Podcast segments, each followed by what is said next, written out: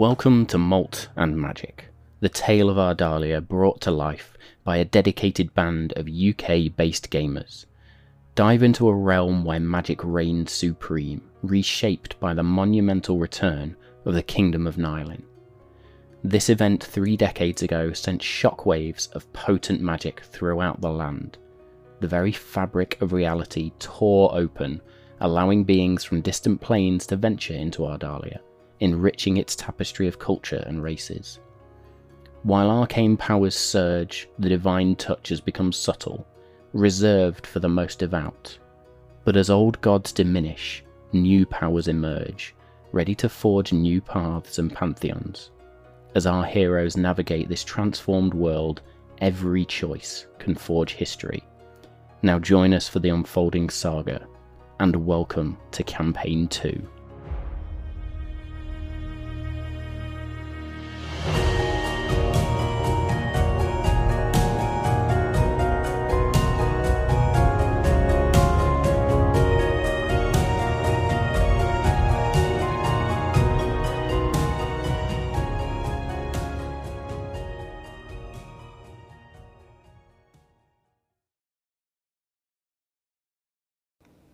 Good evening, everyone, and welcome to episode 49, would you believe, of campaign 2 of Malt and Magic. This is the Planar Detective Agency campaign. Um, I'm going to start off with a massive thank you, actually, which was for, for Fletch last week. Um, dialed in from the US, joined us. We all had an absolute blast.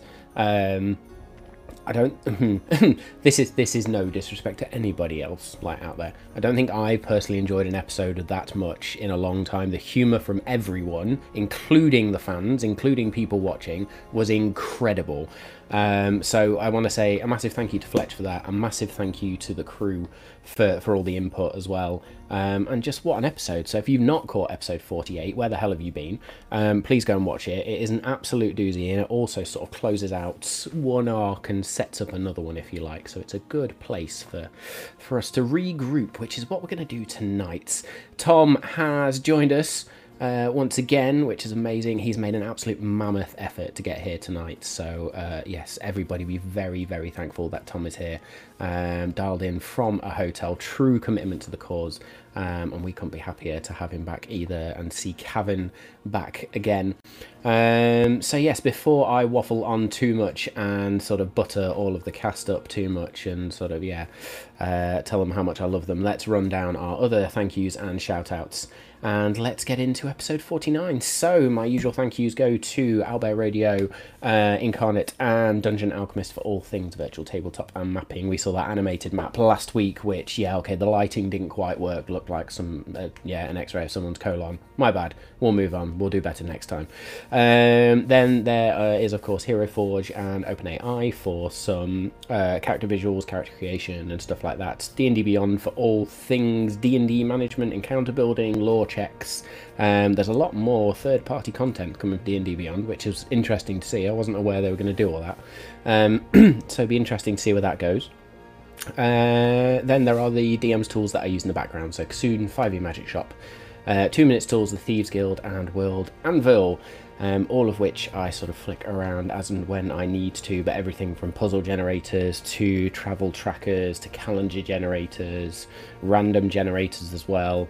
Um, a whole wealth of tools there if you are a DM or a GM or managing whatever you are uh, in terms of TTRPG, then those tools are amazing. Um, and hopefully you'll find some little nuggets in there that make your game management a lot easier. Um, any of the musical tracks and sound effects you hear are courtesy of either Tabletop Audio or BattleBard, so please go give both of those a check out. There is an absolute amazing library across both of those of musical tracks, ambiances, sound effects. Uh, which you will have heard last week. Some special effects you will have seen last week. I believe that is all Dave. Dave can talk about whatever he uses uh, to help generate them, but I think that's all his creation. Um, so cool, yeah, I think that's the usual sort of tools shout outs. Of course, a huge, huge, huge thank you to Homie and the Dude and to Tom and Bodie for joining us uh, over these last sort of, oh, I think it's almost 20 or so episodes now. Um, feels like they've been here forever and we are eternally grateful. Um, But of course, a big, big thank you to the Eldritch Press as well and to Fletch for joining us last week and his continued support. Um, and also a big shout out to Games, Gags, and Geeks who continue to run their Storm King's Thunder campaign on Saturdays US time. So please go give them a, a look out. Um, all of their videos are available on demand as well, so you can go check them out as well. Um, please don't forget to check all the social media. There will be sort of links, updates, um, funny moments. I have clipped the moment of um, Ottoman's final words last week. We just need to make sure we get that sort of published out, and uh, and you can all go view that. That is available on Twitch. I believe it should be published, but we will make that available elsewhere as well.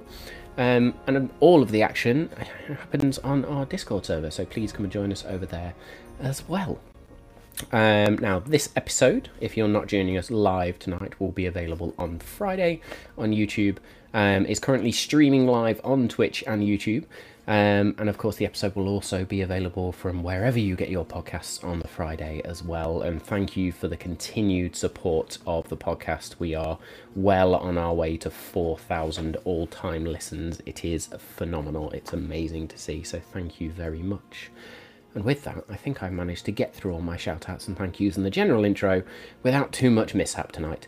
Um, so, my usual warnings, of course, apply. There will most certainly be adult humour and adult language. You have been warned, but let's get this over with, or let's see what's in store, I should say. Let's roll.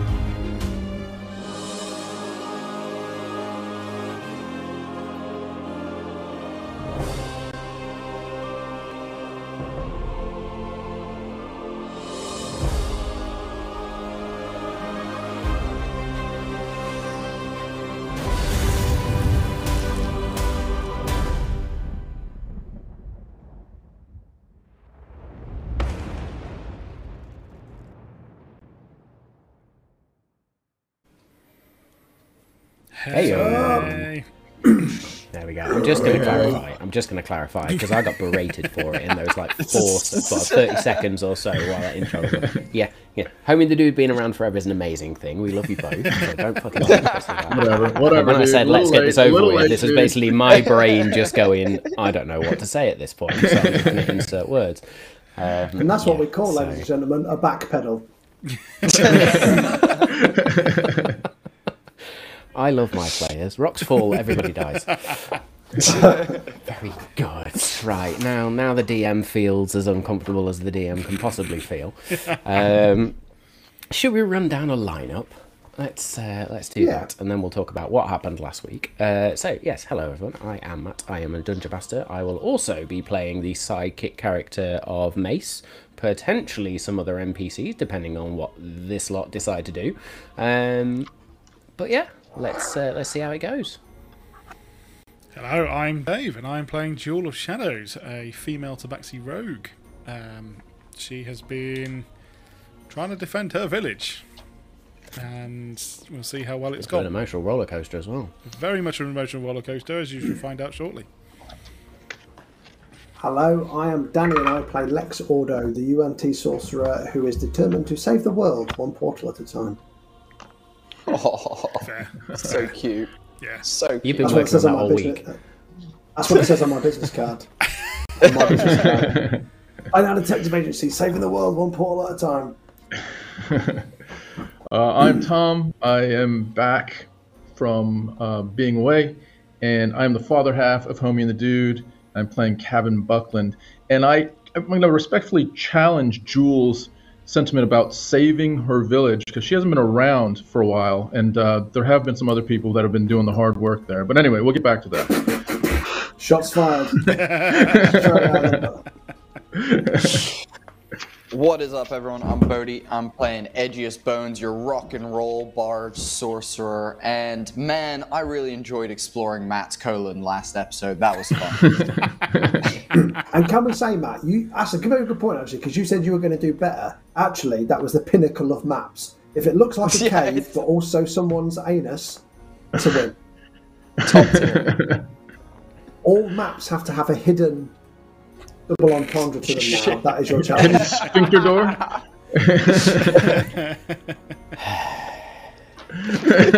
Guys, I'm just going to point out we're in a cavern, so he, he could just go. Rocks fall over with us. yeah, he, he could, Yeah. but then he would have to kill off his own campaign, and he wouldn't do that. We do that for him on a weekly I, I was basis. yes, I mean, I'm telling again, I was like, yes, so maybe not push the button. I've not seen so much DM dismay in quite a while. He just I'm just waiting for the, Yeah, you know, yeah. for, for the hand on the forehead thing, you know. Well, I blame Tom. with as chaos ensues within what? How, how long are we in? What? 15 minutes into this episode so far. Um, very good. Last we left off, then we had concluded a conversation between uh, the Planar Detective Agency and Jules' parents, but also Mayanora Hamela, the Blood Witch, um, who had been found within Stonebark Village and, and sort of come out to say, well, well, wasn't me. I didn't do anything. I'm on the run as well. Please don't hurt me. Also, if you try and hurt me, I'm going to kick your ass. Um, and sort of very quickly as we concluded this conversation there was a banging at the door and mace sort of informed you that all hell was breaking loose and quite literally like a scene out of supernatural which i think was dave's reference from last week um, like shadows just shooting out of the well um, and attacking the village of stonebark. You all decided that you had to go and figure out what was going on, try and close the portal which had been previously identified somewhere down the well, um, and just try and stop this from basically destroying the village. Cavan and Mace choosing in a quick moment to stay back and defend the village, but also Cavan having made that connection with Jules' mother um, on emotional level, deciding, do you know what, I am not ready to let these people die, and Cavan staying behind. And there was a moment at the beginning of last week's episode where Cavan and Mace just unleashed celestial glory on these shadows, with Mace sort of bounding out and bringing with him the power of Paragon, um, infusing Cavan's axe with some of that celestial power as well as Cavan drew on his own capabilities to just cut through swathes of these shadows. And then the rest of our party figuring out how to descend a well, which in true D&D style was never as simple as the DM plans it to be. Um, somebody tried to matrix down the well, that failed. Um, somebody decided they were just gonna just gonna climb down a rope. Other people decided to jump in and climb down.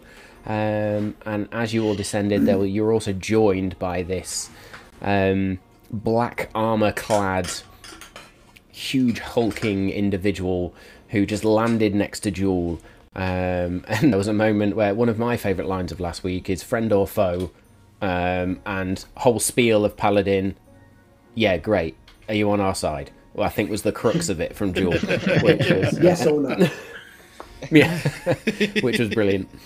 Um, so yes, once you'd introduced yourselves, and Ottoman, the paladin of the Lady of uh, Sorrows, or the Raven Queen, or whatever name has been given to her, uh, all of you then proceeded through this cave structure, fighting shadows um, and dispatching these shadows very quickly, getting a false sense of security, progressing through the cave and then finding some shadow wraiths, which posed a little bit more of a challenge.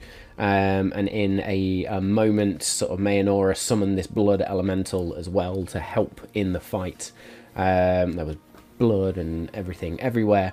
Um, and then you proceeded even further and there was a moment where the portal itself once you had visible sort of visible sight once you had sight of this portal it surged almost and all of these wraiths just disappeared. And in that moment, Jewel, your friend, appeared. Your childhood best friend appeared, calling for help. Hmm. You went to her through this necrotic mist, only to realize that it was a trap.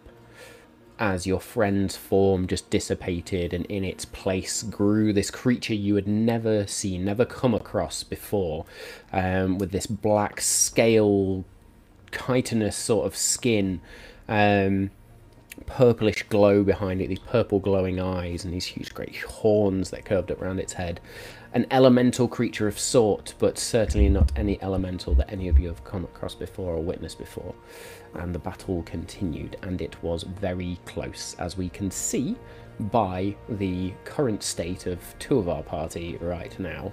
Um, was very, very close. Mayanora got hit to the point where she lost almost all of her hit points and lost control of the blood elemental and had to reduce that back down and basically destroy it. Um, Lex running around trying to figure out do I close this portal, do I kill this elemental, and choosing eventually to try and close the portal and trying to call people in to help with a final swipe of his sword. Ottoman dispatched this void elemental um, and began to look towards the portal. And in that moment, Lex, Edgius, Jewel, and Mayanora, in a final effort, final um, expulsion of arcane ability, gave everything she had to the spell to close the portal, which surged and as it closed, pulled in Ottoman, son of Regman, who turned and to you all said, I go to find the King Killer. If you seek glory, follow me. And was drawn into the portal and into the plane beyond. And so, my friends, we begin our episode tonight in the aftermath of this, with Edgius, Lex, and Jewel still in this cave system, just coming down from this fight. Um, Cog has fluttered over with a piece of violet, purple, rocky shard of some sort, which matches the shard that Edgius currently has wrapped around his sword or his katana. Uh, sorry, his wakashashi. What? uh, I can't even say that. Do you know what? Yeah, your Japanese sword. Um, as, as I fucking You said it right. Um, you said it right. You said it right. Good, good. I'm glad. Um, so yes, what are we doing? Jewel Edges is will- kneeling oh, next to um, Maynor's body, uh, as I said at the end of last week. Uh, just silent tears falling down her uh, her face, but she is actually looking at the portal, and more specifically, the exact spot she saw her friend. But that's it. Edgius his hands on knees, just like panting really heavily, um, even though he doesn't have lungs, just like sucking air uh, as if he's just been on a really long run, and um, is A gonna bunch like of dusty heaves. Yeah. um, and uh, and he's gonna just look over to Jewel and Mayanora and just be like, "Fuck." Um, get up, go over to Jewel and be like, "Hey, let's let's just get the fuck out of here. Um, h- help me, help help me with her body." And is gonna like go grab Mayanora, put like one arm over his shoulder, wrap an arm like round her like waist area, and uh, and and look to Jewel and be like, "It's okay. We're gonna work it out. We're gonna find out what the fuck just happened." She'll stand up, look to um, Lex, who's standing near the portal, I think. Is it closed? Are we safe here? So as you look to Lex, as we keep, as he's starting to realise we keep doing this wrong, we keep getting it wrong every time. There, there is a better way to do this. As all the energy channeled through him via you, his hands are kind of, whether he's been grasping onto the crystal, almost like burnt and singed from the raw power that's gone through him, through the crystal, into the portal. So he's kind of just like reeling from that, and he's like, it's done. And then he'll turn and look at Mayanora's body and go, she redeemed herself at the end. I don't know why he's not American anymore. Then, hang on. Ah, Have another drink, yourself Danny. Have another drink. There you go. Ah, there we go. I'm that horse from the power that I've. I've you know, people wake up from comas and they've got a different accent. That's, that's what's happening. As we carry Mayanora's body back through the, the cave system, um, Edgius will only be thinking about the last words that Ottoman said, and they're just like rattling around in his empty skull like loose marbles in a uh, in a box that a that a kid in the 70s carries around on their hip, um, and uh, and just just uh, just uh, just just thinking king killer fucking king killer and uh, just going around in circles uh, and also trying to think of whether he knows the family that ottoman mentioned he was like um, in service of basically and like where he kind of came from and just trying to like go through in his head whether he knows any more about that Very Um, good. Um, so the first thing I will say, just in this moment before we continue, is as you lift Mayanora's body, something falls to the ground and just lands with a ting, ting, ting, ting, and rolls. And you see that small dagger that she had used to fu- fuel her spells just rolls slightly away from her. You see this strange, almost like it's been roughly made dagger with this golden hilt of sorts, but a golden hilt with a number of holes in it and a a vial almost at the bottom or a, a well, a small reservoir that has still got a tiny, tiny amount of blood just in there. Jewel will very carefully, because Edgius picked up the body. Jewel will see that and therefore go down, have a look at it, and inspect it. Um, then gingerly pick it up. You Um, pick it up. It doesn't do you any damage. Um, make me either an Arcana check or an Investigation check. it's a cursed dagger You're- you're gonna fucking investigation for sure. did you just pick it up with your bare hands no cloth nothing yeah, of course. Again, magic. Fuck. Not not that great at magic. Um, but yeah, twenty three. Uh, investigation. Investigation. I know that's different.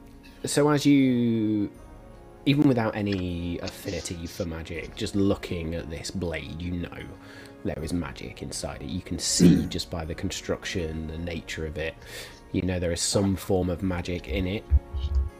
You could use it, but it definitely seems like it would be better suited for somebody who would use it to aid in spellcasting.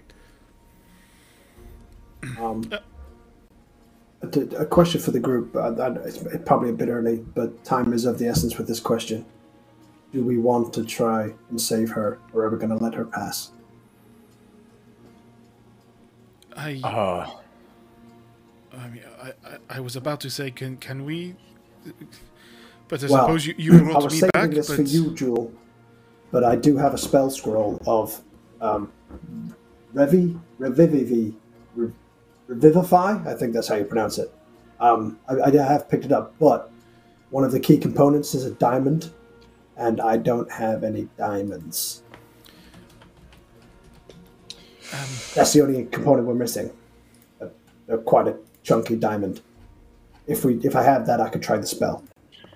above table do scrolls require components is that a thing Uh, usually, yes. You still need the. interesting Excuse Okay. me. Also, if I understand, Revivify is within a minute. Is that right? Yeah, we've got a minute Yeah. So after she's deed. this is not something that, unless we have it on us, it's going to happen. And the answer to that one, I think. No, because no way we can get her out of the well in under a minute. I was hoping And- you'd say, Matt, her dagger had a big fucking diamond on the end of it. That would have been helpful.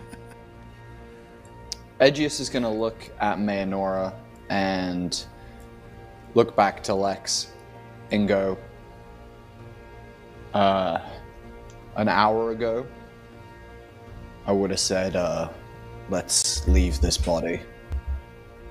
Um, but at minimum, whatever our decision is, at minimum, she deserves a burial. Uh, a correct and honorable burial. Oh, yeah. Um, I mean, we've got one well, minute, according to the. I don't think if unless you've got a diamond on you, I don't think we can save her in time. while they're talking, can Jewel have a look to see if Maynora has a small satchel or anything with her? You Spell component satchel. technically- In fact, we'll use your previous investigation check as well. Just as you sort of look at the blade, see this conversation, and very quickly sort of move across. You do find a small bag, which looks like it was some form of component pouch that she was using. Um, there are a number of bizarre items in there. Um, sort of bird skulls. Uh, looks like there's a number of vials of blood in there as well. Um, you also find uh, a small sort of um, glass file, if you like, that's got what looks like a firefly in there.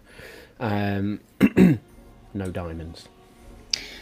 Above table, does do any of Edgius's because Edgius has an eyebrow piercing and he also has rings that he wears on his ribs.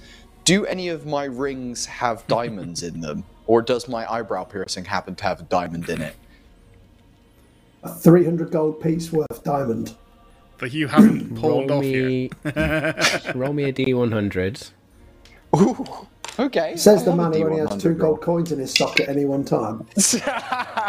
Look, I keep my fucking valuable things on my body, literally. uh, 53. 53. No. Okay, so I mean, I, like, a similar like above table thing. I kind of feel like we are so near the end of a minute anyway that if we even just try to rush her up to the ground level, we're going to run out. Um, But regardless, not quite knowing how long, and actually, Jewel doesn't know that they only need a minute. She will um, go. Edgius, hand her over. I can climb up quicker. I shall get her up into the village. Yeah. Let's be honest, Joel. I think, um, although although I said it, it we- we'll probably run out of time by the time don't we get care. up there. Let us try. I don't want to give. I don't want to give your mom and dad false hope. Fine. Jewel, she's Still. gone. Hand her over, and she slows down. Here. Simply so that I can carry her up. I saw the way you got down, and I think you're going to have enough trouble getting up with yourself. S- small bit of shade Right. thrown there. It's a- Harsh it's a fair. Yeah, harsh but fair. Yeah. So true, she'll indeed. she'll end up um, m- sort of making her into a cape, basically. Just trying to like it's the only way because she needs to still be able to climb. So um, yeah, Backpack. Yeah, um, and and we'll just just use her own uh, cape to sort of tie her hands there, so that it's like that, and then we'll just climb up um, and get up to the top of the well. Very good. Before Lex and Edgius leave, Edgius is going to place a hand on Lex's chest as Lex tries to walk past him, and is going to be like, as Jewel has now like gone uh, gone up and out of the well, he's going to be like, Lex, if what Ottoman said is correct, at some point we need to go to that shadowy place. I know we spoke about it in Jules' house before, but um, if you could do some research or possibly have a look into how we can open portals, I don't know. Um, you know, maybe we could test it before we do go to the shadowy place. But um, look, if three of us can close a portal, then surely three of us can open a portal.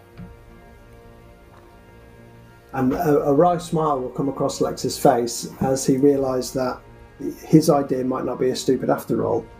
And he's like, great minds think alike, Edgius.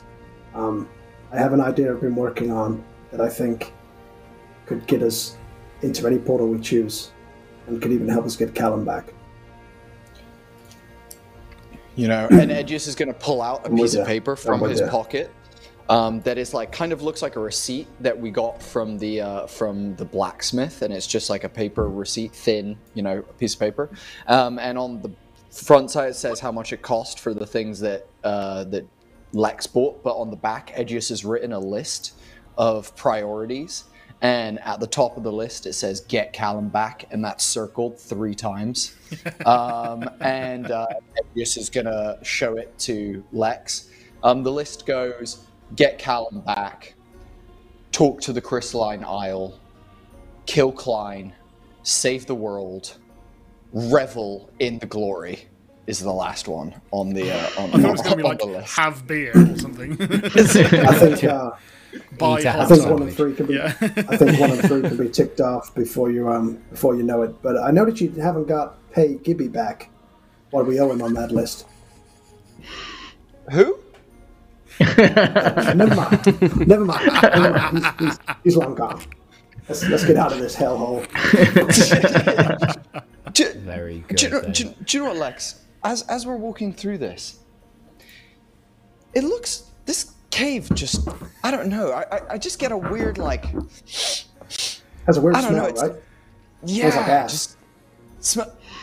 I was thinking the exact same thing, just like booty Yeah. all around us. Does shadow smell like booty? Is that the common thing? I don't. I, I'm not. I like, heard. I read in the book that the Shadowfell gives off a, a sulfury, colonic smell. Uh, do you know what? I'm not fucking surprised. Fucking Max, dark Max writing that down. That's canon now. No, I'm, I'm just looking. For, I'm just looking forward to the booty. ten. I'm just looking forward to the ten damage on rope burn you're about to get. Very Next time we smell then. booty, fucking, we know that there's a shadow around. As Jewel, as you begin to climb up this rope fairly nimbly with your climbing speed, a bit slower than previous with added weight, dead weight of that on your back. And even though it is a dead weight, Mayanora was still slight. And you're amazed at actually how light she does feel. Um, you roll out the top of the well and sort of gently then cradle Mayanora down to the ground. And as you look up, you can see the last of the shadows being cut down. And there's a blinding flash of light and a yell, just a, as Cavin's axe just slices through the last one. And Cavin, you take a deep breath. You look to Mace as Mace just brings his mace down on top of a shadow and obliterates it. And he just looks to you and nods. And instinctively you turn to the well and you see Jewel with a body. I um assess maybe for the first time. I was because completely filled with adrenaline. Uh, as I see Jewel, I take a step towards Jewel, but my ankle gives way, and I'm not sure if it's broken or whatever. But I just kind of like stumble towards Jewel, knowing that I've been to some degree uh, compromised. Not sure exactly what the what the severity is. And I look to Mace and I say, "They're back." and I um make my way to Jewel. I'm not even saying anything. I just come up to Jewel, get down on on a knee so that I'm kind of Jewel's height, and see Mayanora, and I say, "What happened?" It was um, it was chaos down there, and um, in closing the portal, she gave what was left of her. What do you mean? What was left of her? Let's let's let's let's. uh Where's the doctor? Someone get a doctor! I turn around and yell, Mace, get a fucking doctor now! I, I, I, I don't think that will. No, Jewel, no, no. She's not dead. At this point, Edgius, Lex, you both sort of climb out, hearing the shouts, and just about manage to climb out of the well yourself as Dream and Paige come hurrying over, seeing Jewel cradling a body. Oh god, no. Dream just sort of falls down at her knees next to to Kevin. We can save her. I think we can save her. Jewel, tell me we can save her. Jewel, tell me we can fucking save her. Get a fucking doctor over here. Kevin, we And can't. Kevin's just losing it. We can't. Kevin pushes forward and puts his hand on her wrist, puts his head down to her to her mouth, um, looks to try to start doing CPR. Um, Fantasy doesn't know how to do C- doesn't he doesn't know how to do CPR, um, but is is doing everything he can to try to get any sign of life out of Mayanora, which um, he's not. And, uh, And as your hands like- connect with Mayanora's body as well, they sort of slide over her as you see there's it's just slick with blood all over her body where whatever blood was inside her or that she was using seems to now be pouring out of various orifices. Um, and Dream is just gonna oh sorry, uh, yeah, Dream is just gonna sort of Kevin. Kevin. And she just gently grasps your hand. I don't think there's anything that can be done, boy. I want her to live for you. I want her to live for. I want her to live for Bronze. I know how important she was to you. I'm so sorry. I am so. Jewel, where the fuck, where the fuck are Lex and Exius, and uh, Edgius? We That- climb out. Edgius falls out of the well onto the ground. Scrape your elbow as you do. We Ah, fuck. we found the portal and we tried to close it. And when we did, the effort. May I know that she helped, but she she didn't. Uh, she couldn't. You saved us all as I come stumbling into earshot. She died a hero. That's all you need to know. Ed just looks at Cavan. She redeemed herself. In her last moments. She didn't need redeeming. She wasn't the one. We were following the wrong people. Yeah, we fucked up. It's on us. Edgius stands and turns to Stonebark Village, to the people that might have gathered, kind of witnessing this event. And uh, he uh, he goes to address the people, and he's like, "What you have witnessed here today was a person who was enticed by the darkness that now fills these lands. You have all borne witness to what is happening. But just like her, we must stand against what is happening. This is just the beginning. This death lies upon our shoulders. This is our fault. And we apologize to every single one of you here. But this is the start right now. All of you, whether you are a blacksmith, a barkeep, a guard, you need to be part of this moment. You need to join us in making others aware.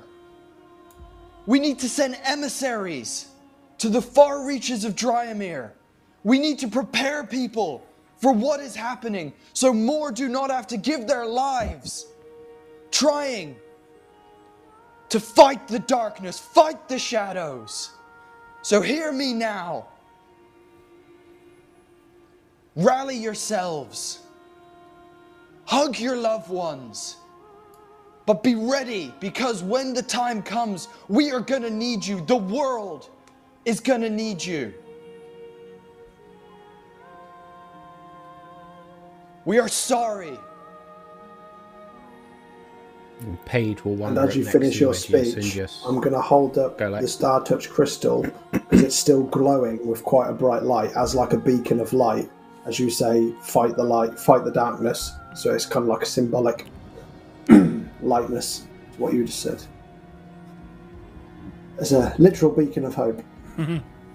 As you do so, Lex, when you raise it up, there is a moment where your hand gets warm, and then hot, and then burns, and you drop the Star Touch crystal and it just tumbles.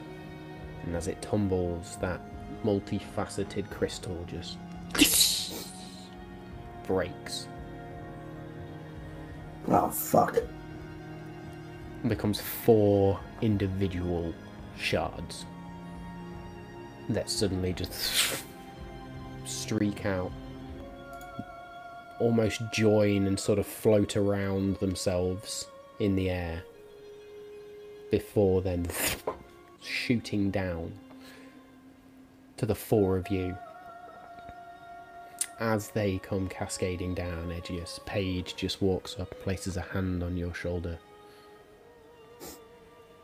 Very comforting words, Edgius. Give yourself time to grieve. a shard hits you, Edgius, and sends you cascading backwards.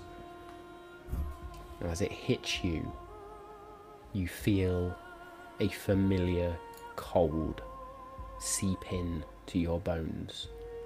A cold that you have not felt in nigh on 30 years. And then you feel a splash. And you look around and find yourself in a shallow pool of water that stretches as far as the eye can see. It is dark, it is cold, but you are no longer in Stonebark. Make me a perception check, please. Guys? Guys? Edgius will like sit up in the water. Oof, ouch. Um, that is a 10. Uh, no, an 11, my apologies. An 11. Takes you a while to hear it, but eventually you just hear this.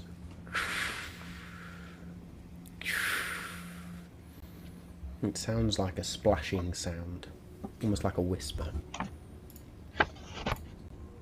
And then you realise it actually sounds like somebody rowing.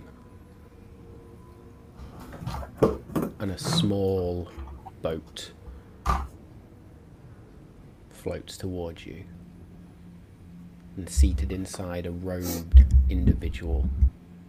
These tattered black robes just covering whatever form they take. And they are just gonna lay an oar down, and as they reach out, you see a skeletal hand that comes out from underneath the sleeves of one of these robes, and it just reaches down and points to the boat. And then to you. Lex, if this is a prank, I'm not enjoying it! I'm not enjoying it, Lex! Get me out of here!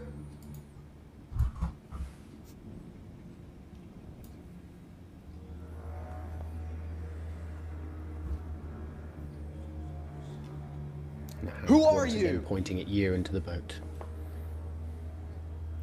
Edgius will try and like ignite his hand in fire, um, as if he's gonna cast, uh, as if he's gonna cast um, firebolt. Okay. And your hand does ignite in fire, but what you realise is that colour is muted in here, and where there once would be orange flame, there is now this ghostly white fire that burns around your hand. I don't want to hurt you. Tell me who you are. What do you want? A bony finger comes up and points to you, and then points into the boat once again. Okay. Edgius will take a, a couple of super cautious steps forward, and um, as he kind of walks around, try and like discern a face of the the, the hooded figure. Um, as he like steps over into the boat, still with the flames lit in his hand. And as you look into this hood, it's almost like you stare into the darkest hole. You don't see a face, you see nothing but the, the shadowed interior of a hood. And as you Edgius will get in the boat facing boat- him. Yeah, facing him. As you seat yourself down into the boat facing him, sort of nervously, this individual picks up the, the oars and begins to just row. You feel a warmth at your back, and instinctively you turn around and you see there is a thin beam of light, golden light, you are moving away from it. And you begin to hear the sound of a crashing waterfall. The boat approaches this waterfall, but before it goes to pass through it, it turns and begins to ride along the waterfall. Can I look over the edge of the waterfall and see what's down below? You can. As you look over this waterfall, you see two, three, four, five, six, nine precincts, or eight precincts, I should say, of this grand river. Make me a history or religion check, please. Oh man, come on, give me a fucking nat 20 right now. Make you fucking good, Bodhi. Let's fucking. Dave- I Dave's need this nat this. 20. I, I, I, oh, no, I, I'm hating the fact that I ain't saying anything. So you want history or what's the other one? History or religion. Or religion. Okay. Um, that is a 17. 17. Not bad. For some reason, some nagging feeling, you feel like you are now in the realm of death. As Edgius feels that, for the first time in a long time, because ever since meeting Lex and Jewel with Cavan, Edgius refound a purpose to be alive for the you know 25 or so years that he was before he met Cavan you know all he wanted was that feeling all he dreamt of was that feeling. All he yearned for was to be reunited with those who he had lost. So Edgius is actually going to stand up in the boat as everything in his mind goes quiet. And he's going to take a large step towards the edge of the boat and is going to almost feel like a heartbeat in his chest. And that heartbeat almost singing to him.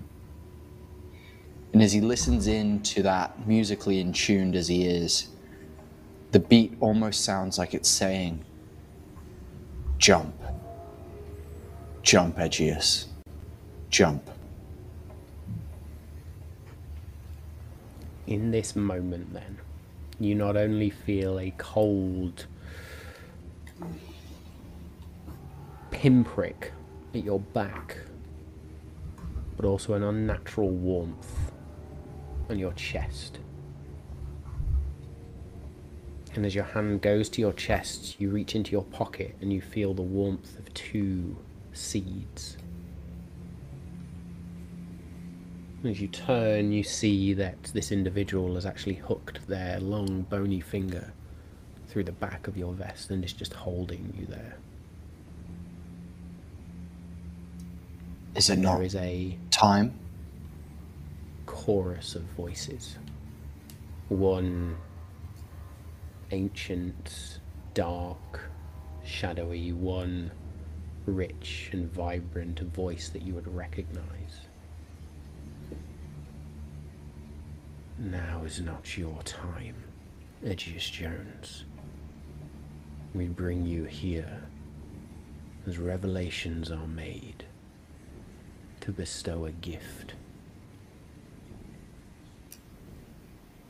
N- Nimue? Is is that you? I, I, if it is, I'm sorry I haven't planted your seeds yet. I, I, am doing it. I, I really, really am. I've, I've, I've got one. I've put one in there. Silence!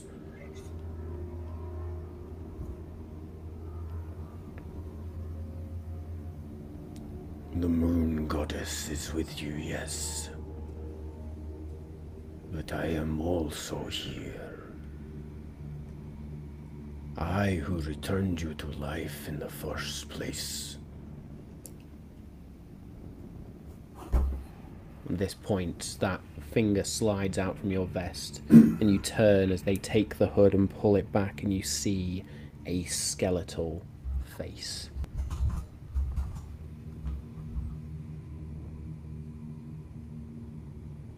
I just lost for words. Sorry, go on. Sorry, Matt. I am Charon. I am the master of this river. Her right hand. In her realm. Though she is now weakened, I am her power in this world. Her is in Nimue? No. The lady. The shadowed mistress. The lady of death herself. The queen of ravens.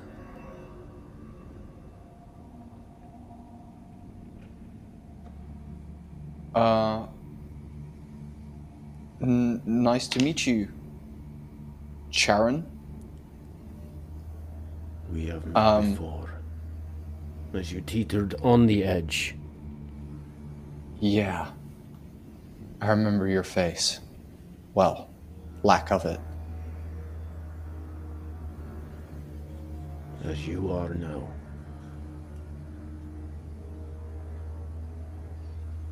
At this point, Nimue's voice then sort of shines through. Edgius, you will have questions. The seeds are there for you to plant when you see fit. Do not apologize. You have planted the one I needed. This world, your world, faces a graver threat than you would believe. You are going to need help. We, in unison, offer this help. Help. If you are willing.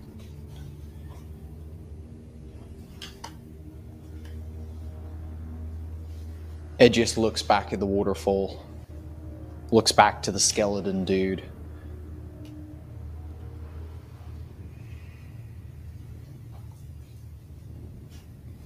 But I'm not strong enough. I'm not Lex. I'm not Jewel. I'm not Cavan. Hell, I don't really remember who I am anyway. I, This will be your journey.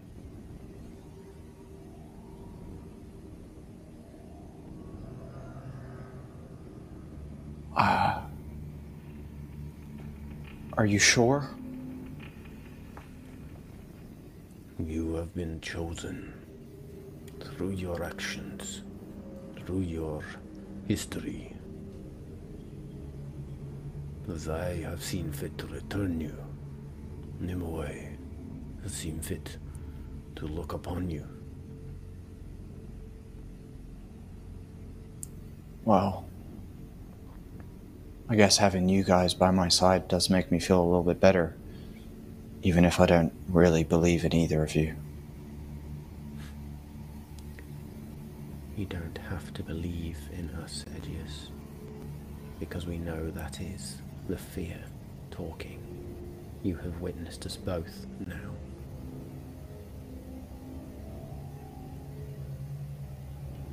I accept.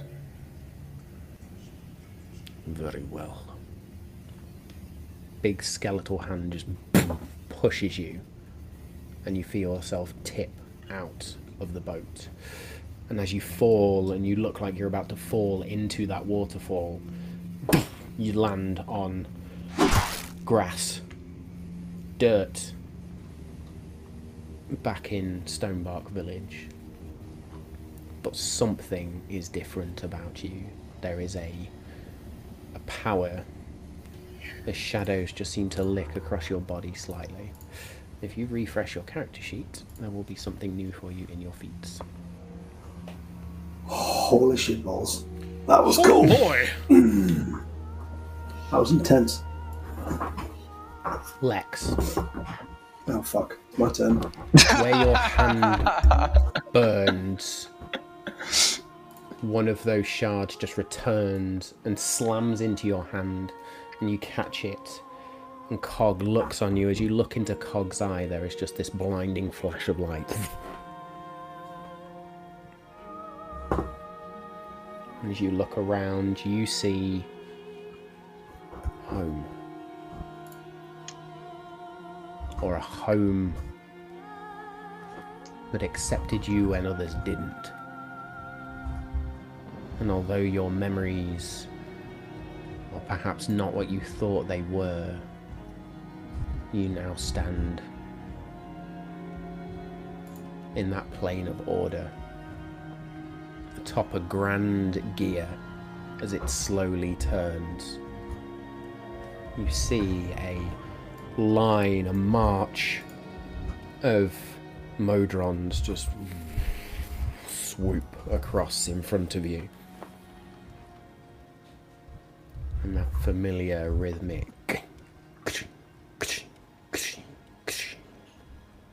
And it just feels like home. Sense of peace washes over Lex as he kind of embraces it. You hear not a voice, but it's almost like those mechanical movements. The gears, the movement of the monodrones itself a perfect equation solved. And in those sounds, in that perfection, you feel the acceptance of the lord of this plane.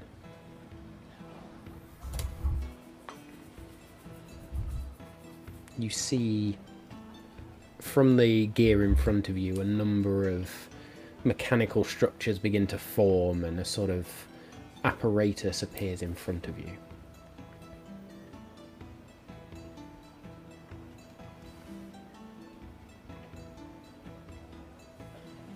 As in, like a, a workbench type apparatus or like a abacusy looking thing. Would you like to get closer What and I'm saying. Yeah. I'll, almost as if I instinctively know what to do, I'll approach the apparatus. Apparatus. you wander up to what actually looks more like a um, a human or humanoid tall capsule of sorts made of gears that you could stand in and walk into. You see these two armholes with handles at the front.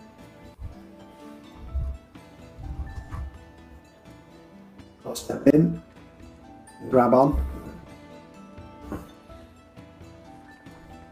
Gears just begin to click and as this capsule encapsulates you. And there is a moment where you feel something at the back of your head just.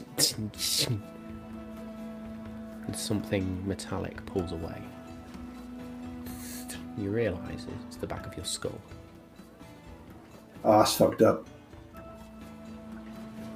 I thought it was going to be like the Matrix for a second and I was going to learn Kung Fu. But no. back of my head's gone.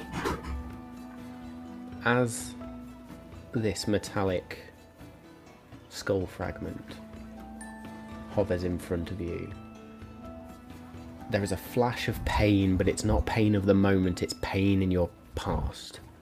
Something that you can't quite grasp just yet. And then you hear the voice. You have done well, Alexis. Your directive is still your directive. I can offer you a gift to help in your endeavors.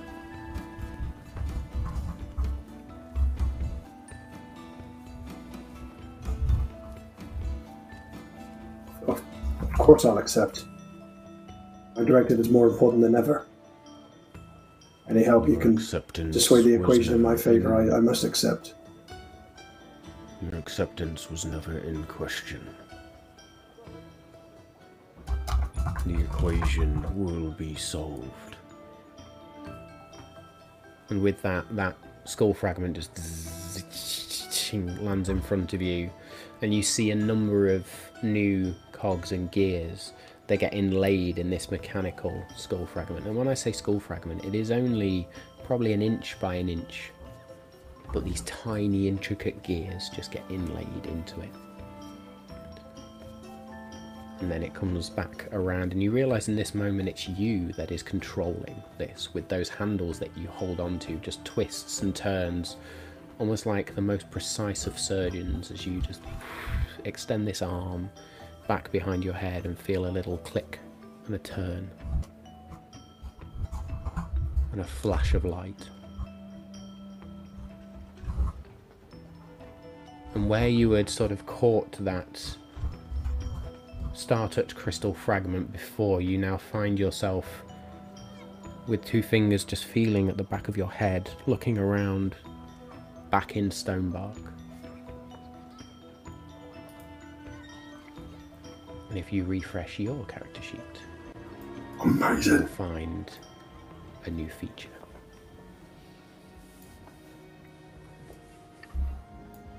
Cavan. One of these shards comes cascading toward you. And then you hear the sound of metallic feet. And just a Cavender boy, watch out! Woof! And this metallic form launches itself into you at the same moment as this shard hits. And there is a burst of celestial light.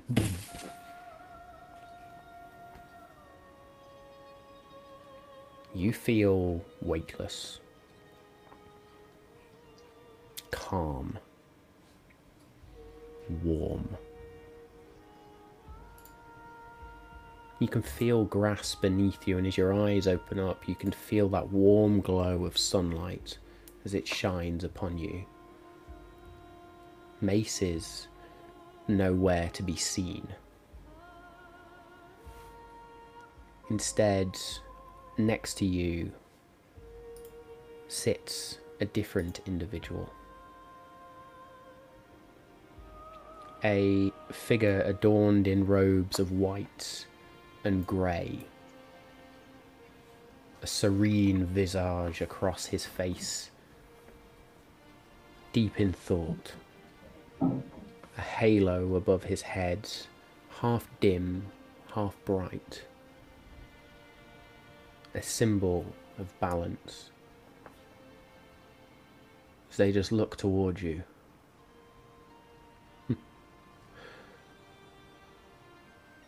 Well, not quite how I expected you to arrive here.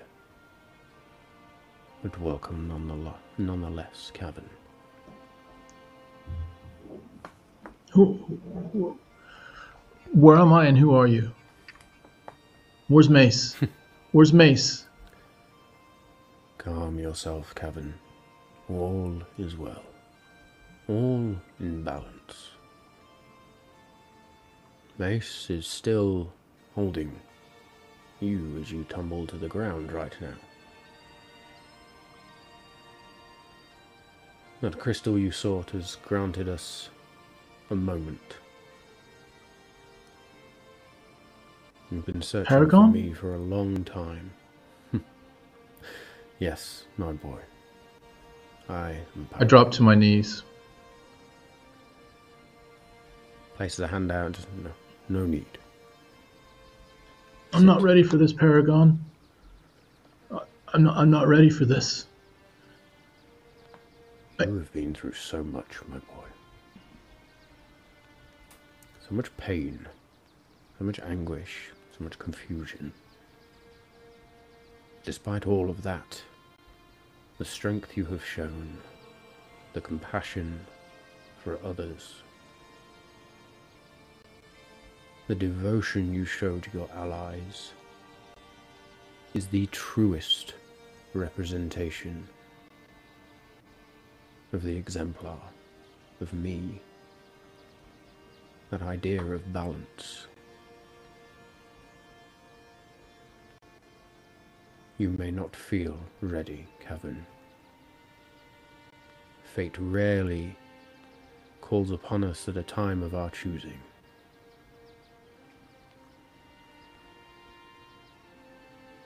Fate calls on you now. I just. I. I don't know what balance means. I. I'm confused whether I want to kill everything in sight or I want to prevent everything in sight from being killed. I. I don't even know Mayanora. I barely know Callum, and I can't stand that she's gone and he's. And then I want to kill things. I balance is. It's not for me, Paragon. It's. I'm not worthy of any of it, and. I. I'm not worthy, man. I'm. I'm so sorry. And he starts to try to get up and back away and says, I'm not ready. I'm so sorry for letting you down. Cavan, you have let no one down. Ever. I know you feel broken, misguided, lost. You took a step not so long back in changing what was wild, untamed, and choosing to tame it into a zeal. You did that in my name. I can't promise you all the answers, boy. But I can promise you that in time they will be answered. I am not asking you to be a blind, pious follower. That is not where your strengths lie. But what I can offer is help, a warmth, a sense of belonging. You wish to help your friends, to protect them, to protect those around you, Yeah. to save your family. Yeah. all of those orphans that you led from the monastery, all of those you saved. That is your purpose. I would never turn you from that path. If anything, I would just gently walk beside you on it. I need your help, Paragon. I don't know how to keep the balance. It seems to swing wildly from one side to the other. I very, very rarely feel in the middle. I feel tortured and I'm just barely keeping it together right now. I just want to be good. and I don't really know how.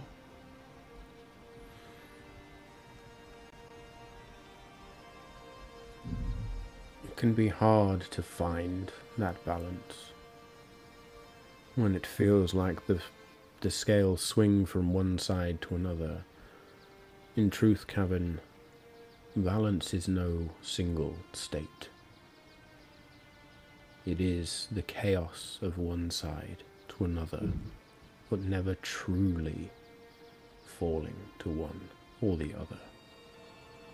That state of flux that you feel, that is your strength, that is your power, that is your balance.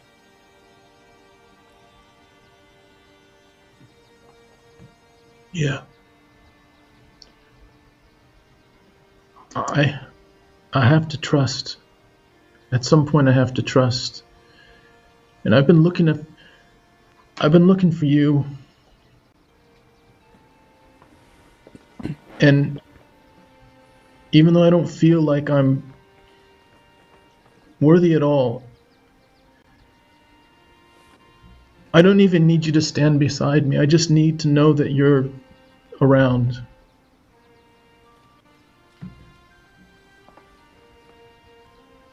Okay, Paragon. Okay.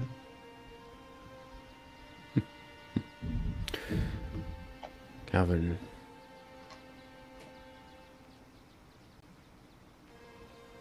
thank you for believing, being. And he is gonna, like a father to a son, just take your head in his hands and gently places his forehead against yours. Know that you always have a place. And there is just this warmth of wind that sort of envelops you, almost like a, a warm embrace, a hug. And as you open your eyes again, you can feel metallic arms around you as Mace just holds you. Cavan? You okay, boy? Mace. I'm okay, Mace. I think I'm okay. I felt him. What a Yeah, briefest of moments, I felt him. you did. You did, good friend. He's here with us. Ha Boy, you did it. And if you refresh your character sheet, Tom, there is a brand new feat for you as well. Ooh. Jewel. Uh, Lex, you're on mute. Sorry. Sorry, there we go. I said that was a good bit of cinema. Did you mute me because you could hear my keyboard? Is that what it was when I was I was typing mu- notes? I was muting everyone. Ah. I do have a very, Very clicky clacky keyboard. As tears cascade down your cheeks, and you look down at the body of Mayanora. You look at your mother, cradling her. Look at your father, whose hand is just extending onto Edgius's shoulder as one shard hits. Two. Three. And then you look up. And a fourth. and like a scene from a Marvel movie, you feel your very spirit pushed out of your body. Stars begin to shine, pinpricks in the night that glow brighter and brighter. The very ground beneath you splits and begins to float away. Great grey rock and big, almost island sized pieces of this grey stone just float away. That's blue purple back glow. as you recognize a place you'd kinda hoped you would never visit again. And you feel yourself floating in the astral plane, and you see that tether, that silvery line that extends from you and then almost out into nothingness. She hopes tumble. to never be here again. But almost like this isn't a surprise, though. Can, can I look around and see who I'm expecting to see? Are you expecting them, or are you reaching out to them? I'm expecting to see them. Okay. As you look around, then,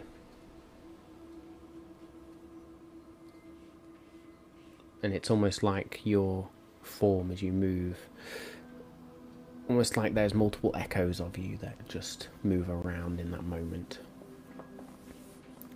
And rather than see an individual, you see constellation form. Looks like an hourglass. And then one star in the middle begins to glow brighter and brighter and brighter. And becomes something of an eye. You feel yourself drawn towards it. I, I, I would instinctively, not quite knowing how, would start floating, flying, you know, m- meaning to move forwards and move towards this eye. and with that mere thought you begin to streak forwards. You're absorbed by this light. And then you see two bright lights replace it. A huge skull head forms, almost made of pure darkness, and a a line appears in the very fabric of the plane itself as these two stars become like eyes and you see sort of a nose form but where that rift appears it forms a mouth. Welcome back jewel. I was not ready for your help and assistance before. For that I am sorry. But you did bring me time and fate and knowledge.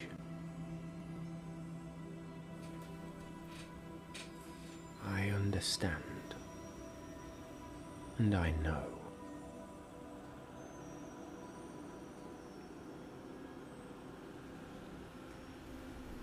I don't know why I have been sent back. But regardless, I feel I could use any help I can get now. Your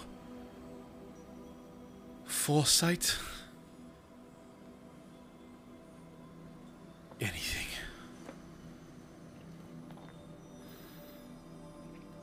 We have but a moment in your time, an eternity here. I gave you a gift once.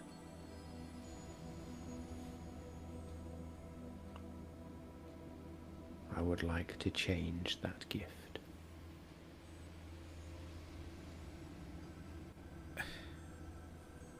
Why do I feel comfortable here? Why does it feel nice?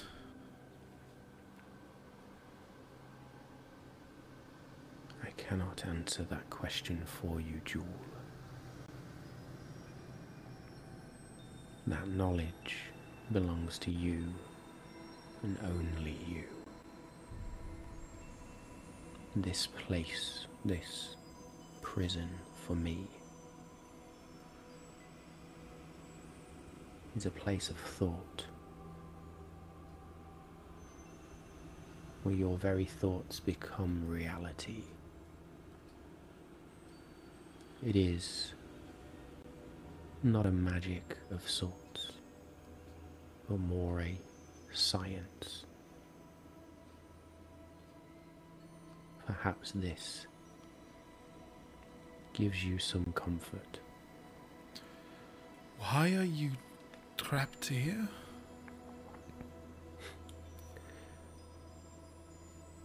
It is my sentence to hover on that line between one realm and another,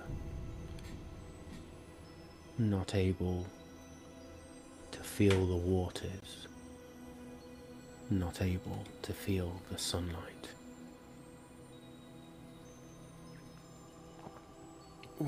I am here to witness the passage of time. To watch. I thought that this place, and she looks around and even sort of spins slowly. I thought this place was the place between realms. But there is another place, even between this. Is that right? Another. There is a place beyond. What is it you ask? I believed that the people we seek are potentially hiding in here. But I don't here. believe that anymore. It is difficult to hide here when you are so vulnerable here. One cut of silver, and you will find yourself in those waters. Then It is dark here, but what you seek, who you seek, they reside in darker places still. On the very edge. do those people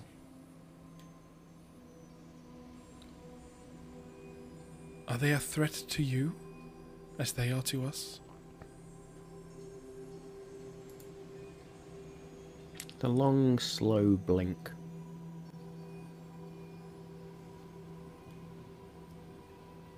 They are not a threat to this place, but they are a threat to your world.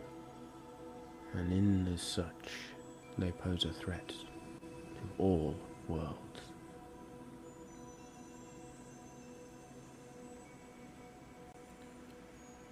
Then I can only thank you from the bottom of my heart for your help. I hope to show my gratitude better from now on. You have done everything you were meant to up to this moment. Then why does it feel so I would hard? not ask you to change who you are. Your distrust of things makes you who you are. And I will not change that. It is hard because it has to be hard. Life, the passage of time, is rarely easy. It is rarely without challenge. Those who accept the challenge, who rise up against oppressors, who fight for what they believe in, they are the true harbingers of fate.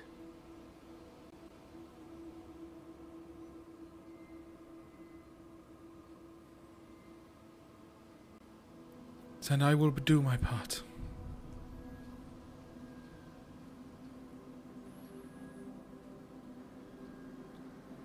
It is done.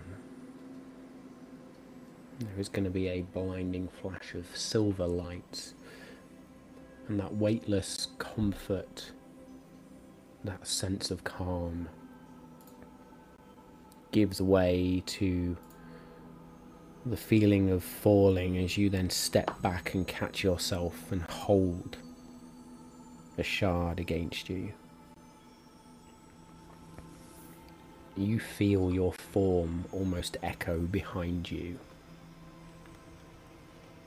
You have lost something but gained something else in return. If you refresh your character sheet, you will have a replaced feat. Ooh, nice. Let's take a look. In this moment, as you all clutch a shard, a piece of this star touched crystal, you can all search for the star touched crystal and add it to your inventory. Now, it will say it requires attunement, but as it is a group attunement, it will not take one of your attunement slots. There are benefits from you attuning to this as a group, but we will decide that in a second as a group as well. Um, it has been seconds, half seconds. Edgius, you look up as Paige reaches a hand down. On your feet, boy. Now is not the time to fall. Oh, that was embarrassing after I just said that speech and then I got blown away. It made me look very inferior. Edgius pulls himself up and gets real close to Paige and goes, Do you think they noticed? I think they noticed, but getting hit by a big shiny shard, I think they would have fallen too. Oh, sure, whatever. Totally, yeah. Ev- yeah, eh, yeah. Lex Cog settles itself on your shoulder and almost seems to. If a machine could take a big sigh of relief, just. it just settles itself. Cavan. Mace releases you, and this big robotic smile as he gently punches you against the chest. Jewel, your mother reaches for your hand and takes it, takes Mayanora's hand and just holds them both together. She watched you as a baby, you know. I'm going to miss her.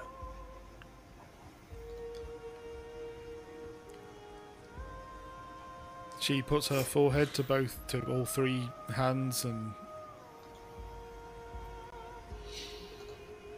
just stays there.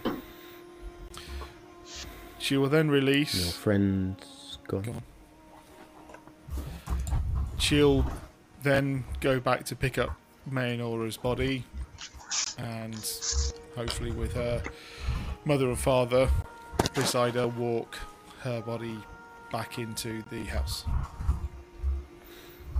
And Paige is the one that lifts up Mayanora, and there is a tear that falls down his cheek. And as he lifts her, you feel that fatherly bonds, that sense of fatherhood, and that look of devotion from a father that is usually cast yours and Bronze's way, now cast down on Mayanora as he lifts her. And the four of you wander back into the house. Dream looks back towards Edgius. Your friend makes a good speech. And we have been too lax in our judgments, in our choices. There are other things we must talk about, Jewel, but I think Yes. we all should sleep for this evening and discuss it in the morning. He is good with words, and yes. There is so much to talk about. But for my part, I am sorry that she is gone. But I am glad I'm home. I'm glad you're both home. And then, as Cog has settled on Lex, he'll look at he'll look at Cog, he'll look at Edgius, because we're next to each other, and f- filled with a renewed sense of glorious purpose, he'll just go, "I know what we have to do now." I am so Kevin. glad you do Lex, because I am way more confused than I was before. I spoke to like another one of me, and then there was another late. There was. We'll talk about it later. It's not important right now. But I'm excited to hear what your plan is. I'm fucking hyped about that. Kevin sees Dream, Paige, and Jewel heading back, and um, walks up to Bronze and just puts a almost like a brotherly arm around Bronze and says, "We're gonna be okay." And Bronze walks with her. up at you as tears just sort of fall down her cheeks. She just nods. She picks up a stone on the floor and places it into her sling. Walks with you. I will say all of you now return to the House of Shadows. Um, and little is said as you deal with what's happened in terms of the evening fighting gargoyles, fighting shadows, fighting these dark elementals, to meeting these strange powers, each of you, your individual experiences, memories that are lost but potentially found again. Experiences that bring hope and comfort. Renewed senses of self. Or sometimes confusion. Understanding a world that just got a little bit bigger for you. And I think as we all bed down and take a long rest for the evening, we will take a short break there, my friends. Oh, What a first half! what a me. first half.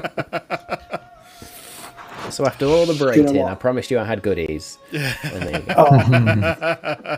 I'm so happy to press the long rest button as well because I've got fucking nothing left. Yeah, I was gonna say, yeah. oh my goodness me. Amazing Also- stuff. So Also, can I just ask a question based on the abilities of the Star Touch crystal, Matt? Um, Yeah, boy. the the stellar navigation part of this. That so. I, I'm just blown away. I've just been reading this fucking item and I've just been like, what the fuck? Um, okay. this is an Okay. artifact level item. We Gee, are I- This is I we don't are not colossally worthy to be holding the Tesseract. Um, oh my goodness me. Uh, yeah, let's read that over the break. Okay. Uh, question. Absolutely. Question. Um, as we that evening, are we burying Mayanora that night before we all bed down? I will Is there a leave that up to you. Or after? Uh, let's discuss that during the break and afterwards. I, th- I would say. Let's Yeah. go with that. Yeah. Cool. Sounds good. Let's all go for a good break. Um, Tom, you almost made me cry, buddy. Right. that was fucking. I do it every time. Yeah, it's just I know. brilliant. So well done, well done, well done to you all. Top first half. Uh, job, listen, guys. we will be back in a few minutes um, as we sort of re recompose ourselves after those emotional moments as well. I'm going to stiff drink. Go to decide what we're going to do next. So yes, stiff drinks all around. Uh, well done for the first half, folks. Hey, Fletch, I've seen you in the chat. Just wanted to say hello before we sort of sign off for the break. Uh, yes, we'll be back in a few minutes. Get yourselves a drink. Stay safe. We'll be back in a few.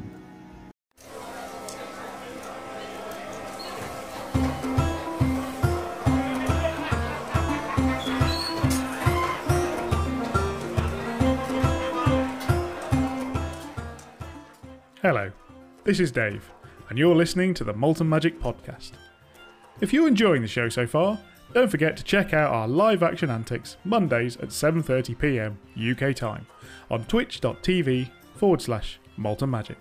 VOD episodes will land on our YouTube channel each Friday following the stream. Also, please leave our podcast a rating and send us your feedback. We'd love to hear from you. Now, let's get back to the show.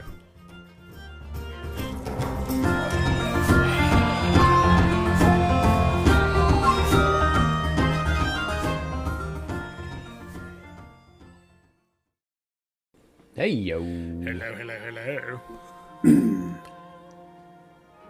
Well, I think we're all still Intense. reeling from that first half, to be honest. That was pretty Yeah, intense. not. So, yeah, It's filled me with inspiration, Matt.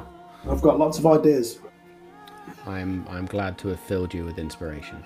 Better than semen. Oh, Tom, you're muted. Tom, Tom, you're muted, buddy.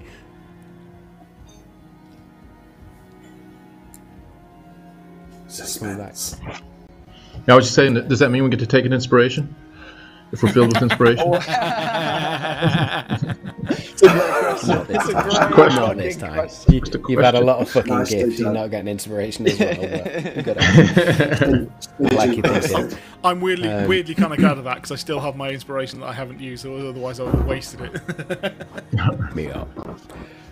That's Very math, good then, as much like everything else apparently in the gargoyle fight, mate. yeah.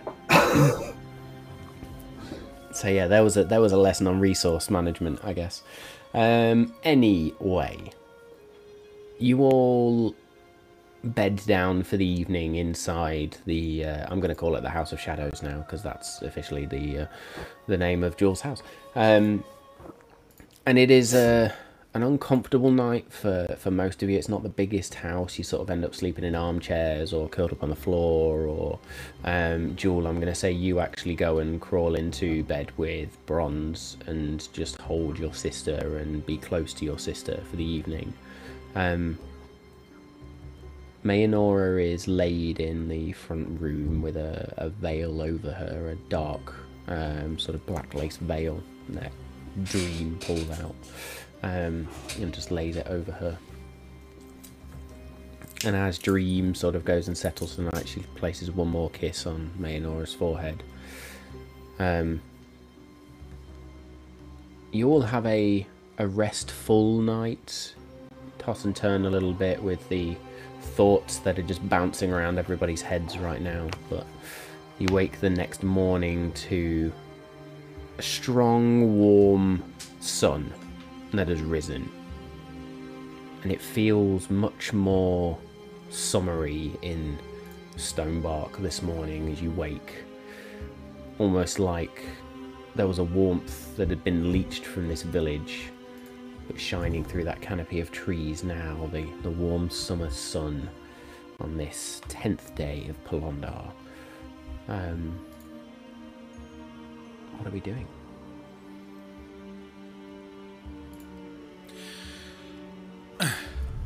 Um, Joel go will to, be uh, helping making make breakfast with uh, Cool. Jules helping make breakfast. Tom? I uh, I approach Lex and say, "Do you know the the thing that you do where you sit down and you get quiet and seems like you go to a different space or you get really still? Does that help with your balance?" It um, it, I suppose it, it helps me quiet the emotional side of me so I can remain logical. Um, I suppose if I was to, if I was truly in balance, I wouldn't need the meditation.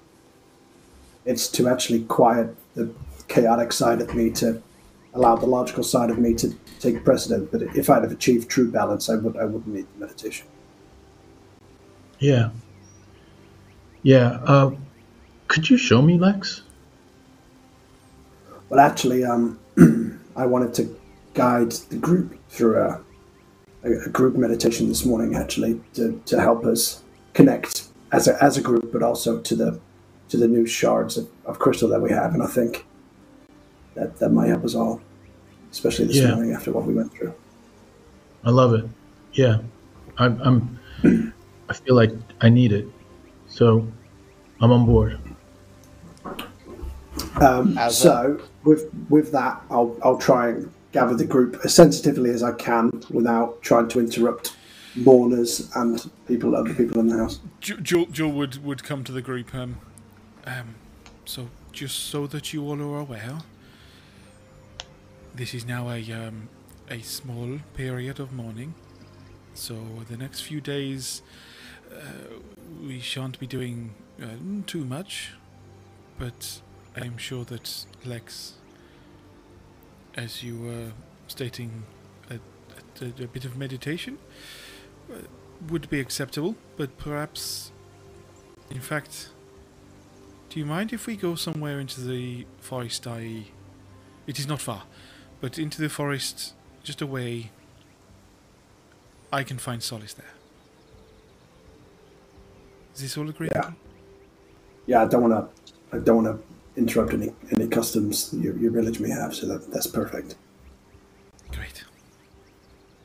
could Edgius do- will. Oh, sorry. Go for it. Sorry. I could do with the walk. Very good. Edges. Edgius is gonna um, open up the kitchen cabinet that he slept in and um, and pull various bits of himself out off of Jules' family's plates.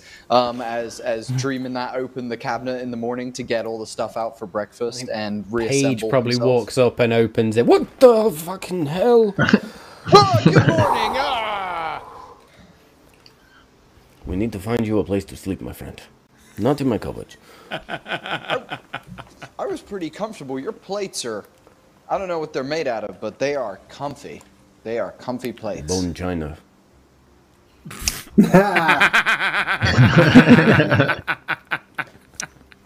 That feels a little bit sick, but you know what? I'm about it. Uh, I didn't sleep on the plates you did. Look, I'm sure we can. You're totally bed. right. Check it it was dark in here. I should have chose the cutlery drawer. That is uh, that is definitely my fault. Um, I, I actually have a question for you, Paige. Two Yes. questions for you. Two questions. Would you Um, like to reform yourself? The talking head inside the cupboard is a little bit uh, weird. Oh, sorry. Edgius's skull will like hop out onto the ground as then arms like crawl out and begin like reattaching themselves. Um, This is better. Thanks, buddy. You you look good today as well. And he's gonna like smooth down a bit of uh, a bit of cat fur on Paige's head uh, that's sticking up. Okay. Thank you. Good boy. Uh, and uh, and Edgius is going to uh, Edgius is to be like, look, uh, he's going to pull out his uh, his defender wakizashi and you know like draw it you know in that almost like ceremonial style and like place it in his hands, knowing that Paige is a blacksmith. And Edgius is going to go. So Jewel told me that um, you're a blacksmith. Jewel mentioned that uh, you typically don't work with weapons. I have a weird feeling that uh, that might not be the entire truth. Um, I have, I have a favor to ask of you. I'm happy to pay, or Lex is happy to pay, um, but I have um, my my sword here. See how I've tied this gem to it? This gem is connected to me, um, as is this one.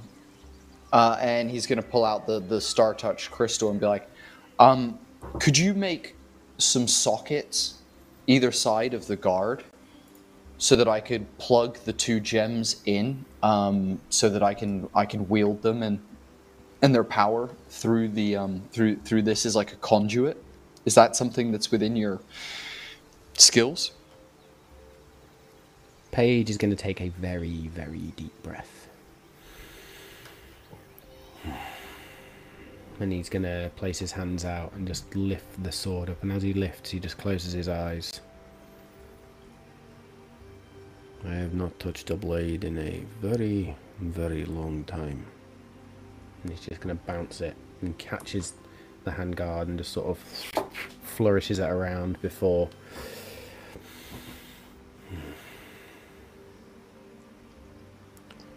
This is a fine blade. I Thank you. you. Um, th- thank you, Paige. Um, one second. Sorry, I'm just putting something together. When I lived in Union City, I heard of a blacksmith now that I think about it. They they called the blacksmith the shadow smith. Now, I had always assumed that it was some, you know, dark sorcerer that was folding magic into steel. I have a weird feeling that uh, that I might have been wrong. I was Wolf's told mother and I that had a life before, well, after and before returning to Stonebark. yeah, I was told that that spent blacksmith in Union City. could make swords that could cut gods. My skills have been embellished over time, it seems, but I did once make weapons of power. I stopped Well, when one they day- were used for the wrong purpose. Well, one day, Paige, when I am more worthy than now, I would very much like to return and possibly uh, have you make me something that uh, that a swordsman of a skill level of which I aim to become is worthy of wielding. On the topic of swordsmen, um, do you know anyone in the village that likes to swing a sword or is particularly good at it? Nearby, surrounding areas, anyone that you know, like within the next three, four days while we're here, I could possibly go travel and hang out with for a little bit. You, as the the blade dude, If it is training you seek, I might be a little rusty, but we can perhaps spar. He's Hattori Hanzo from Kill Bill. So, um, I'd like that. I'd like that a lot, Mr. Paige. Shadowsmith, sir. Does he have the old, just a long page old mustache fine. like an old kung fu master? Yes. this is the There vibe I'm is getting. a a definitive white fur effect that kind of does Yes. that. Yes. Um, I would, yeah, I would, I would love to. I'd love to do some training with you if you've, if you've got the time. And as, as a legendary smith, after I've trained with yourself, I, I hope to learn many styles, many stances, many forms. Is there anyone you could recommend me seeing after yourself? Maybe not in this area, but I don't know. If the, is there anyone of note that I should search for? There is one swordsman who I think would be worthy of your time. He was my master, my sensei, long ago. And his name is Kenji Matsumoto.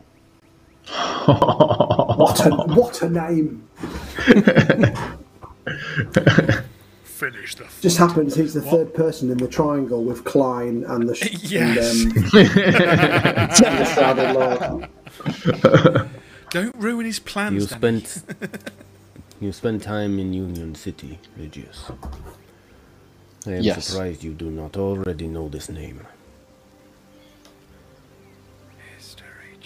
The very top of the city. there is a dojo. It is hidden.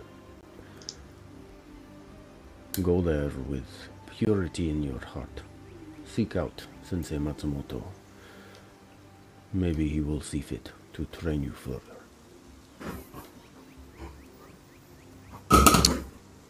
I'll tell him you gave me your blessing. You may use my name. I am not Dope. sure how much weight that still carries.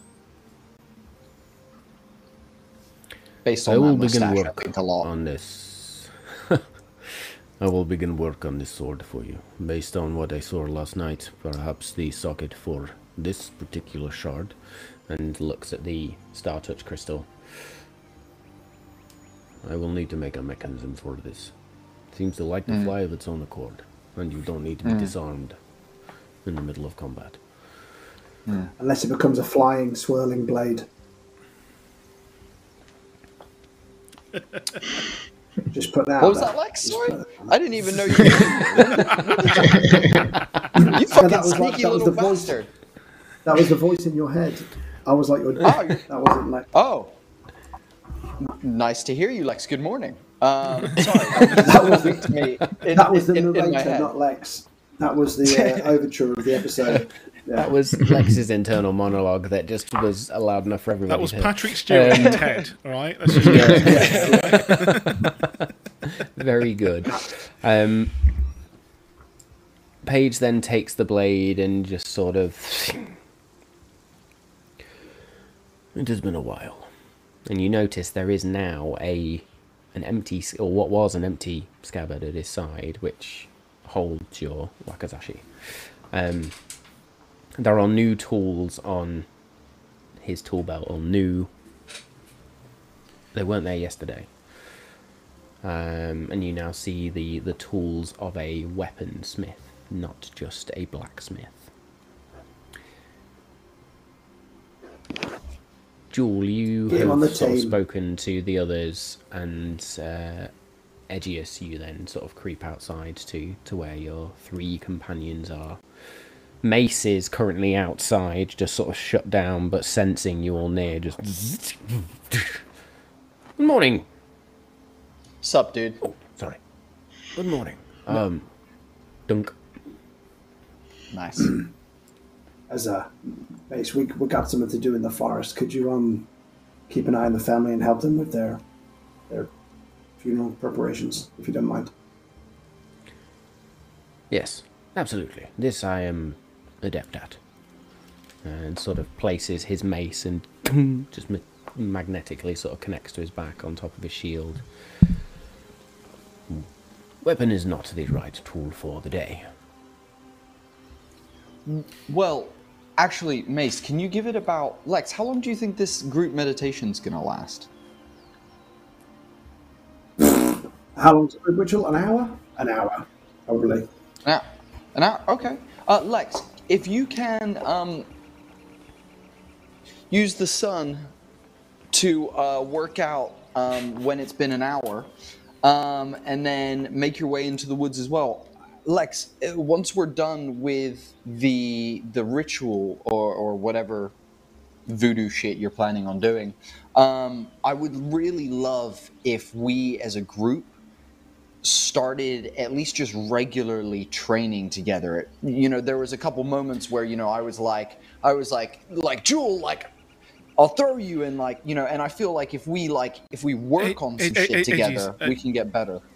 I love the idea. Um, if you don't mind, could we wait a few days? I, I, Uh, I think there is a lot for us to discuss. Um, most of the village will be in mourning, and I think it is nice if we take this break, chat, and then I will be the first one with you to find out how to work in strategy. Would you do this for me, Edgius? Hey, I don't want to overstep any sort of cultural, uh, religious, uh, you know, uh, cat-like. You know, I don't, I don't know what you guys do. I, am not from it, here. It is from more. It is more Stoke of the culture, and I, and I think that um, we can go through this afterwards. But I am keen to work out what Lex has to offer afterwards. Mm. Let us um, let us plan. Uh, I have a lot of research I would like to do, um, Mm. and then I am sure I will be very tired of all the books, and be very very glad to work with you in in planning in battle. Yeah, me too, man. I'll, I'll, I'm right there with you. Just for these days, none of no training. Mace, you're not needed. You just stay here. Sorry. Um, follow me. It is quite the view. Um, Joel will I will be around. I will help to rebuild as well. Seeing a few houses that are just sort of collapsed and stuff like that. Um, carry on. Uh, so Jewel will lead the the group out of the village. Um, what we haven't really seen because we've basically only been here in dusk and darkness is there are mountains quite nearby. Now, not like proper overshadowing, but certainly you can see over the trees even even from here. So uh, start heading towards those, and as we walk through. Um, you get the sense that these are obviously well tamed by the village, but still wilderness forests. Walking through well trodden paths, we start heading on an incline into the the lower hills, lower foothills of these mountains, and at one point find a a section where the the trees there's a bit of a clearing um, a couple of rocks outcropping, but it's quite a large area, and actually you then get to see over the forest, over the village, and you can see it. It, it. It's actually quite difficult to see the forest, but it is, I suppose, like clearings in the forest make this village. Um, a river running through, and you you do get to see quite a gorgeous view of the sun over this village. Make me perception checks while you're travelling as well. So uh, group perception check. Sorry. That was a big. Twenty-six. 26, 13. Uh, first roll, nat 20. Hey! Yeah, baby. Tom's back in the business. and Uh, Edgius, 14. sorry. 14. So there's a moment where, as you're wandering, you see what looks like uh, an old, very, very old overturned wagon and some old, um, mildewed and, and rotting crude arrows in it. Um, Jewel, you're reminded of what used to happen before the shadows. Stonebark's always been a village of defense.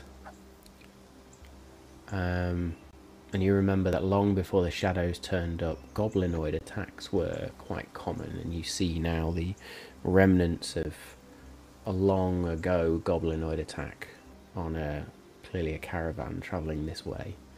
Um, as you go up into the foothills, you see more old signs of older goblinoid paths and um, some old goblinoid camps. But for where you then stop, it is this place of serenity, of peace, of beauty, as well as you look out over Stonebark Village and almost out over some of Dryamere as well from your vantage point.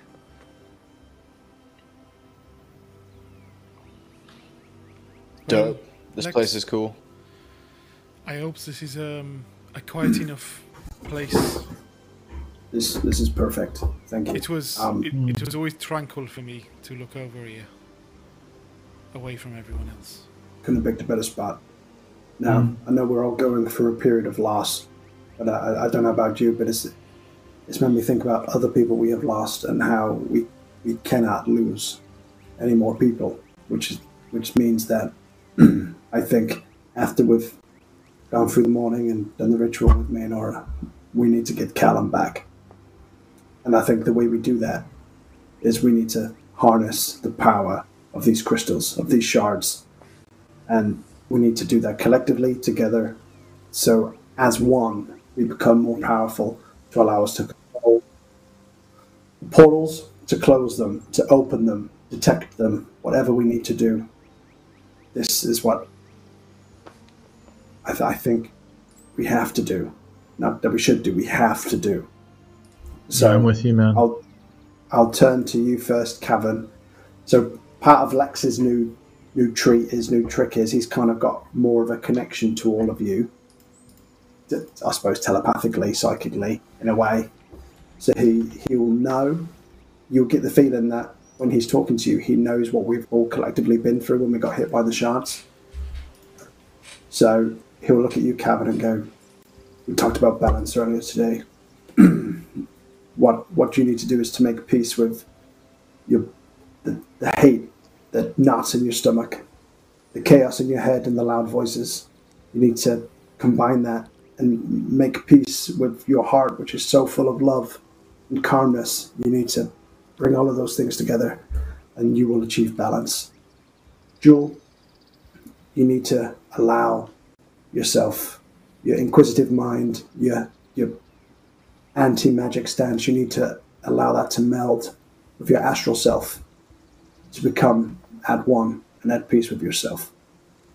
Edgius, you need to combine your yearning for death with your newfound hope for living and your newfound purpose to survive.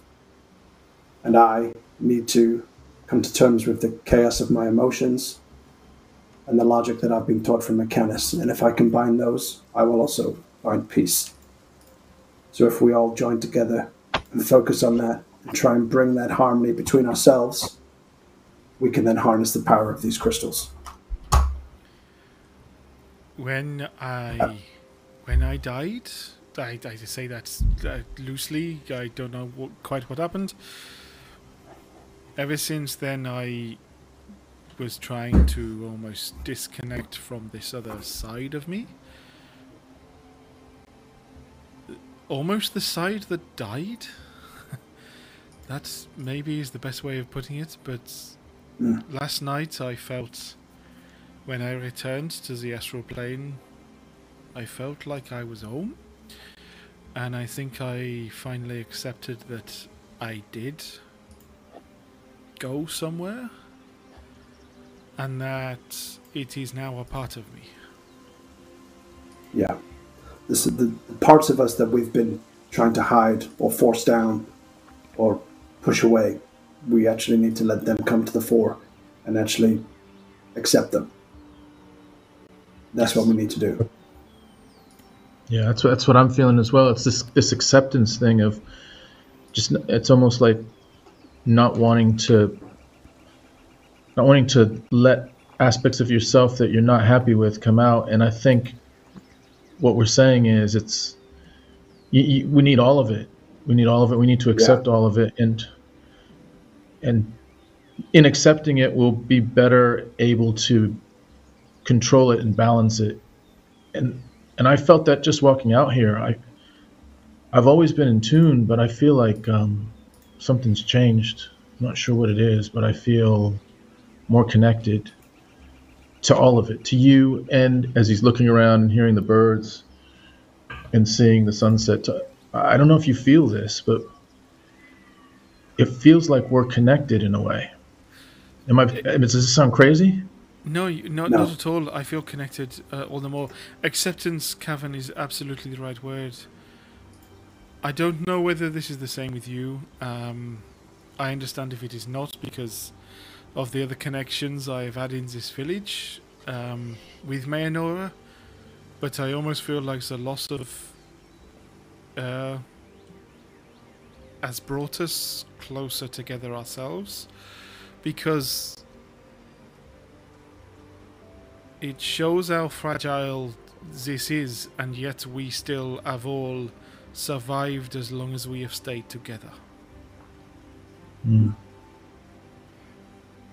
Edgius And I think remains some- relatively quiet during this. Sorry, uh, remains relatively quiet during this moment as what's going on in his head is a yearning to want to do what Lex is saying.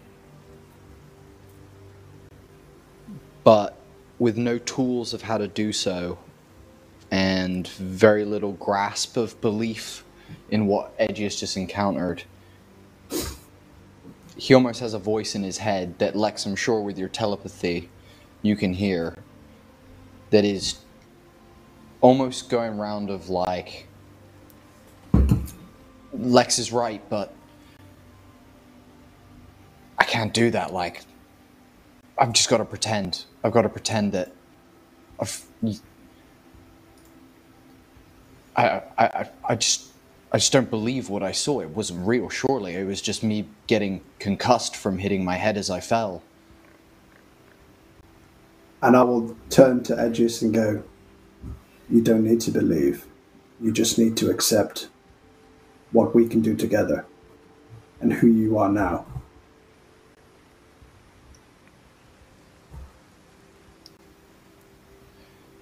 You know, Lex, for uh, for a guy with such uh, such little um, with such a mind, you uh, you do know how to uh, do know how to say the right thing at the right time. You should uh should look at possibly taking up a well, I mean, maybe some songwriting or or poetry or something like that. You uh you got away with words. Can I just say, guys, in amongst everything that's just been said here, I'm scared. The path you are ahead. not the only one. Uh, right, the path ahead is is gonna be dark. Um, I'm I'm I'm really afraid, guys, and all I'm gonna do is try and build the tools so that I can make sure that when the time comes, I'm there for you guys. But um, I don't think I've said it out loud, but I fucking love you guys. This is uh, this is the closest thing I've had to a family in a uh, in a very long, long time, and uh. I just hope you guys know that with every atom and fiber of my bones, I will do all that I can to help you guys find your peace as well as find my own. But also, all that being said, you guys are fucking annoying at times. Um, I Yes, sir, believe you that is the definition of family. Edgius. And I, I also think that's the definition of balance. As I hold out my hand, with I've got the shard in my hand, and I'll hold out my hand to Edgius for you to take my hand.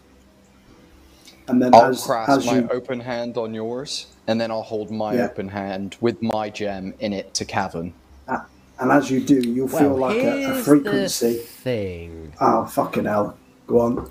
Edgius, you've Wisdom your saving throw. over to um, Paige. So in this Uh, moment, I'm going to DM. I it thought for I you. just gave him- In this moment, I thought I just gave him a sword, and just so he could make the sockets for it.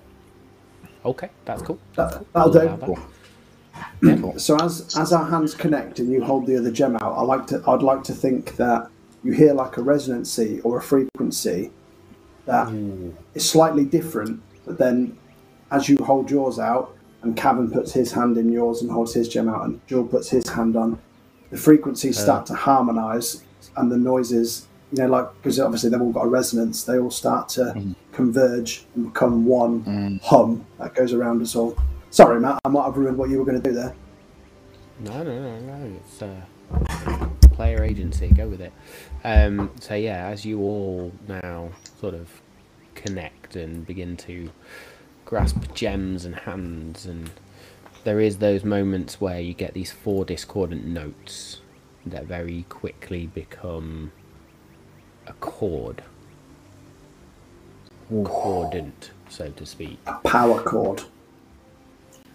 Power Well um, there is this ringing, this symphony of frequencies now in this moment as you all connect together. Lex, continue, please. And then this is when Zordon turns up and tells us we're all Power Rangers now.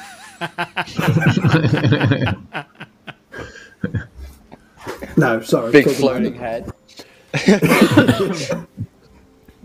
And then what will happen is gears will start to come out of my me and start swirling in the middle. Shadow will start to come from you, Edgius, and start swirling around. Starlight and shadow will start to come from Jewel and from Cavan, just a, a blinding light. And that'll all converge into, I suppose, it will look like a mathematical equation for a start, some weird algebra, but then it will turn into some scales which are teetering, and then all of a sudden they'll just level up, and then it'll go back into all of us. So, yes, as you all begin to exude the effects of your individual feats, um, Jewel, as your form itself, those echoes that sort of shift around it as you gently sway. Cavan, that's light that begins to glow almost just behind your eyes and around you and along your quarterstaff. Edgius, you're almost the polar opposite as shadow just begins to snake around you. And Lex, these gears that begin to flow around your your head almost, and then around your body as they all do go up. And you see an equation, scales, ringed by shadow, and then pinpricks of starlight, just and you all close your eyes and just bathe in the power for a full hour as this continues. And slowly but surely, the gemstones leave your hands and they float up and reform into that single solid starter crystal above you that just floats and rotates, constantly radiating power down on the four of you. As the hour closes, they just separate again and float back and just land in your laps. You are now fully attuned to the Star Touch crystal as a team. Um, can I say then that Jewel can effectively see with her eyes closed, sees an outline of each one in the group in starlight, like they're each a constellation that are, as they move, it breathes, um, and that she then realizes that she can sense and know where each of them are. And she opens her eyes, and there they are.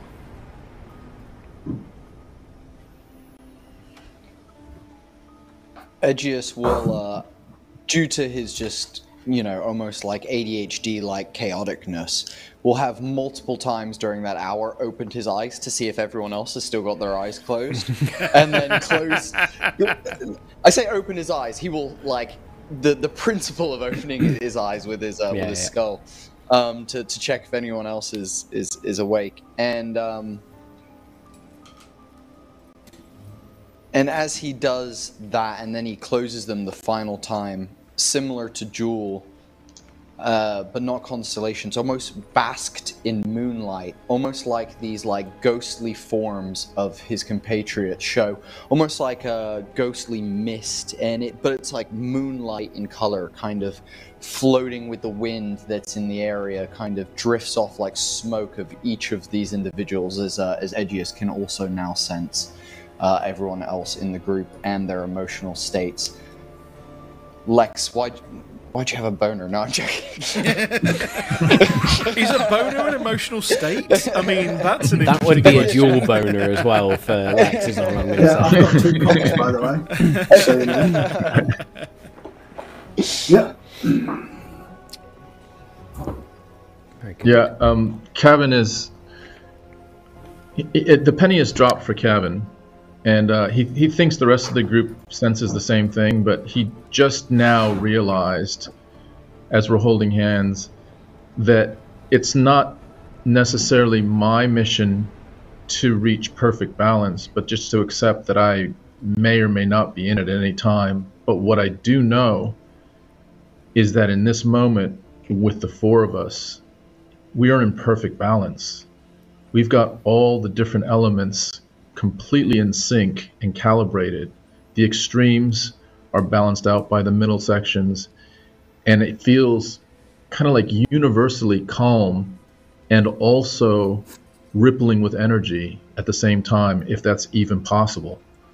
Um, there's just a lot of everything happening at once in a calibrated way that feels very, very natural and powerful and peaceful and calm. And then f- for Lex, he's I suppose he's experienced something he hasn't allowed himself to feel before, which is his definitive sense of purpose, also an underwhelming sense of love, friendship, kinship with everyone in, in the circle. And actually, he's realized that some of the best things he's done to achieve the directive set for him has been done out of emotion, out of love and care for everybody. So I would like to say that now I've achieved that harness, I don't need to do my meditation anymore because I am at one. You have beat me to the absolute punch. I, I, I, yeah, I was, I was just gonna say like the fact that ah. Lex has found that his emotions are what he's driven down and away. Uh, yeah, Lex has found that unique point within himself where the chaos and the balance meet. And he understands Can- how it all fits together. The equation of Lex is solved. I'm not sure if as players we can do this, but can we please give Danny inspiration for that decision just then, for that for that moment? Holy shit! 100%. yeah, that was awesome. Yeah. I have peaked now. I will never do any better than this episode. I'm sorry. That's it. or no, I mean, you said it in the chat that you're never going to do DMing again. Based on this, I am ready for the Danny one shot. Yeah, yeah, yeah, yeah. yeah. We're all ready for this. well, there'll be, there'll be five minutes of seriousness and then it'll just be cocks for the, for the next four hours. Uh, so, so like a normal episode of, of Malt and Magic. Yeah, then? standard. not magic, yeah. Excellent stuff. Then, um, in this moment, then, is there anything else anybody wishes to describe? Do Uh, can I ask you a question? How far from where we currently are would you say um, I'd say you uh, probably Union City sorry. is? Union Oh, City. so in terms of is. from Stonebark, yeah, it like is, a, is like a um, three-day round trip? It's probably like a 20 day round trip. No, it's it's about because it's at the the far end or the the the end of the Aetherneer Peaks, and you're on one side right now. Yeah. It is roughly around a sixty mile journey to get there, so that's about two days just to get there, and then two days back if you're using the cart. What about on Mooseback? Great question. That's what I mean. If you're using if you're using Moose or the cart to travel, that's a Okay. two day journey. I was going to say, otherwise Yeah, that's yeah. like a yeah, six day journey. Hmm. or by foot. Uh, Yeah. Lex, you know this new, you know, this unity that we feel in the uh, the Star Touch crystal. Um, do you think that we could use it to open a portal to somewhere else on this material plane?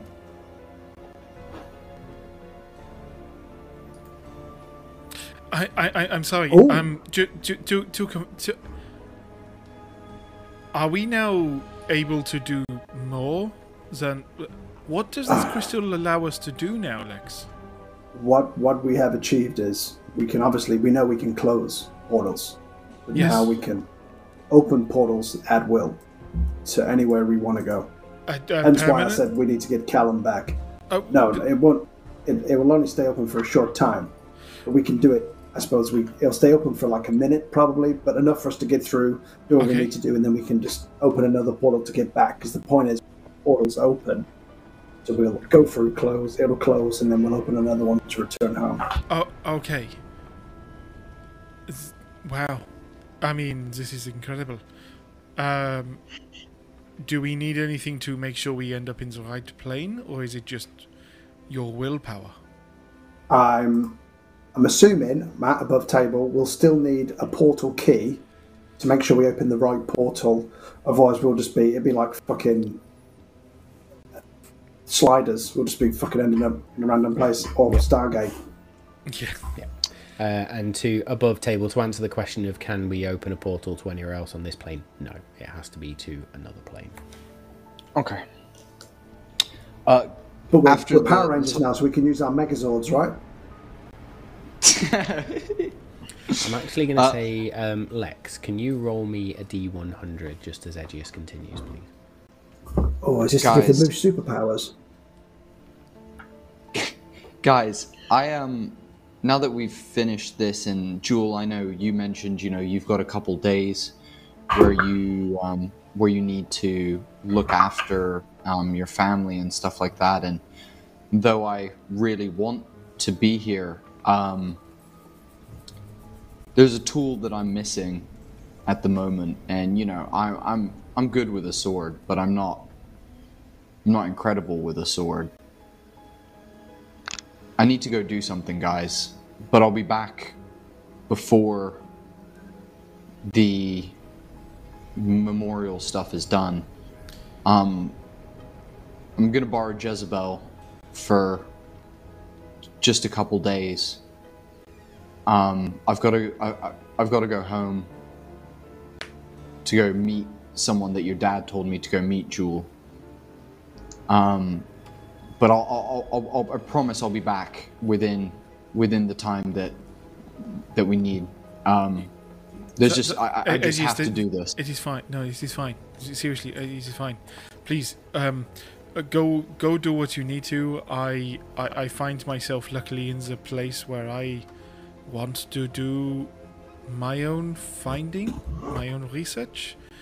Uh, the irony of me leaving all those many months ago to find how to save this village, and well, I suppose how to save this village was to bring all of you here. Um, but there is so much more now I have returned. I need to find out.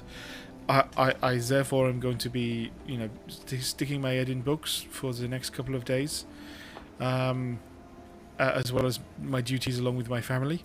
So please, do do go. Um, but but promise me you will return.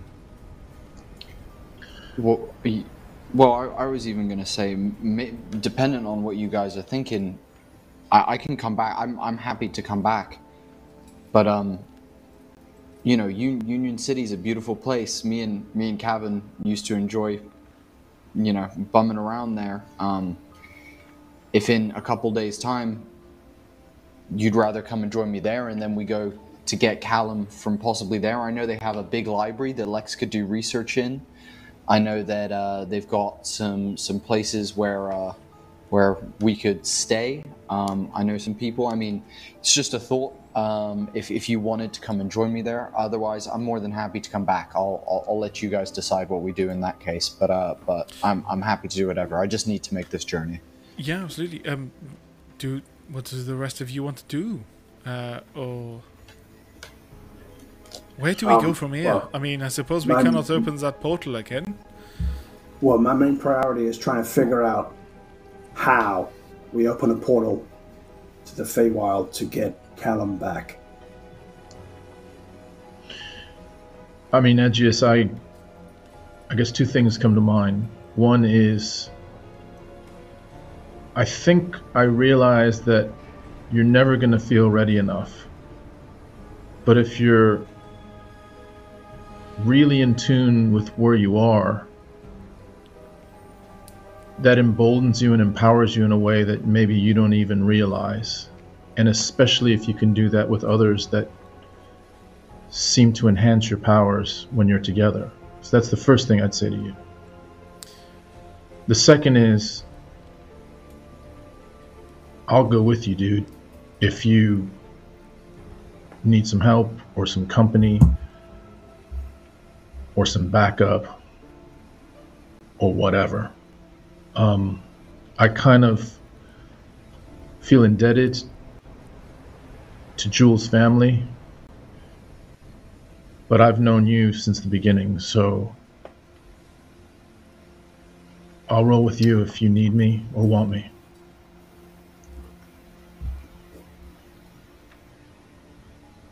Edgius, uh, his jawline seems to shift ever so slightly, as if if there were skin there, he'd be smiling. Um, and uh, he goes, "You guys are some sandbagging sons of bitches, and uh, and I appreciate you all very very much, Jewel. I appreciate you, you know, supporting what I need to do. Kevin, I appreciate you." Uh, you wanting to come with. And uh, and Lex, I appreciate whatever that dice roll you just rolled some dice on the ground. I don't know what that was for, um, but uh, I, I, I appreciate you doing that as well. Um, I'm sure it was important to you. Um, I I think Cavan, I think what you said is right. You you have found some some love here with this family. How about this? I'll go to Union City. In four days' time, you guys come to Union City as well. Meet me there.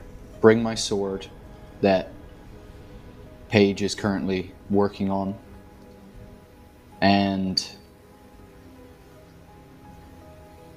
we'll make our final plan there. We can we can then you know if if Lex if we need a key, you mentioned you know keys for portals and if we need a key, a city is a good place to find a key.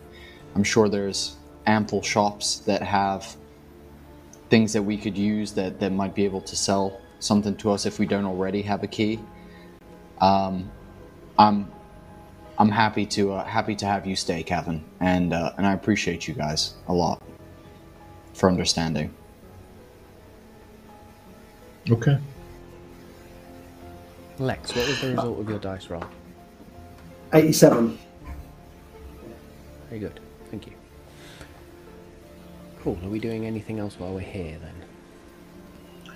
Can I just ask, Lex, that thing that you do with Edgius where he can understand what you're saying, can he, well, Edge, can you communicate from at a distance, the two of you?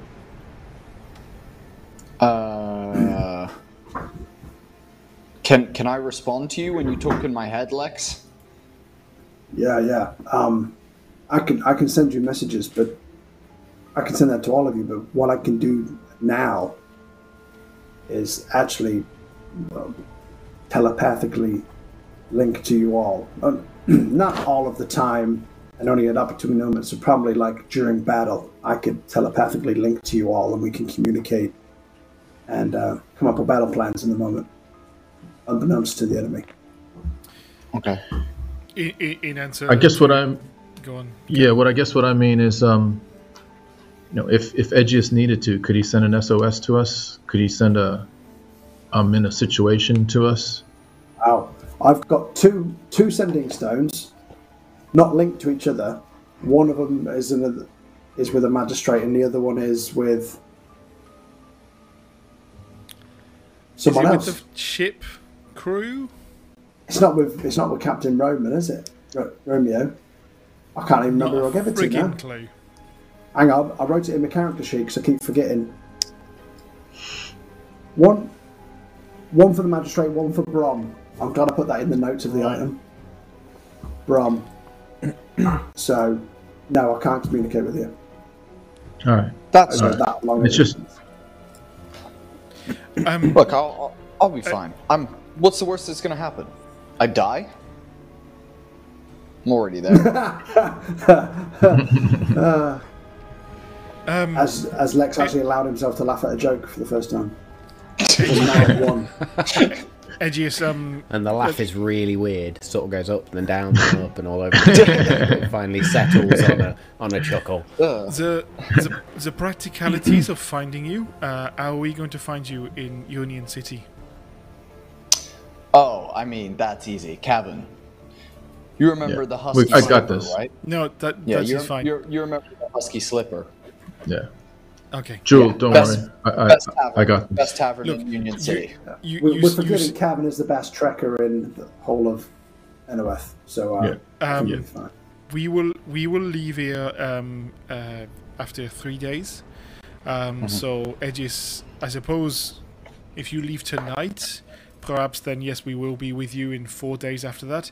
Uh, but I'm just saying, yes, we will be. You know, from now, we will arrive in five days, if that makes sense. Yeah. Um, with with the travel between here and Union City, um, I hope to take as much of that time to find as much of the um, information uh, I can.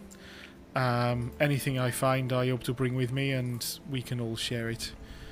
Um, Cavan, I would be grateful for you to stick around. Lex, I think you may be a very good sounding board to to discuss the things we are going to find. Mayanora was clearly more connected than any of us knew. Uh, well, I suppose we all guessed we, but the wrong side of the coin. So I want to find out more about why, uh, if the village has any significance, or whether it was just Mayanora, um, and find out more information about the connection between this village and the Crystalline Isle. Why, Lex? Did that portal go to the same place as the one we found near Moor Stacy?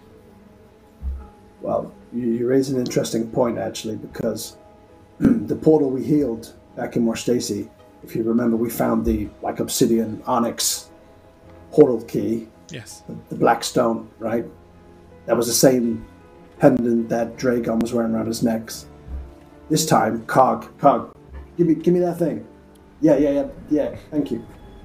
He he uh, Cog Cog recovered this, which is identical to your shard, Edgius, which makes me think either there wasn't a portal to the same place, or it was a portal, and this is the key that was being corrupted into a, a shadow like portal. I don't know, but I think I need to look more into this.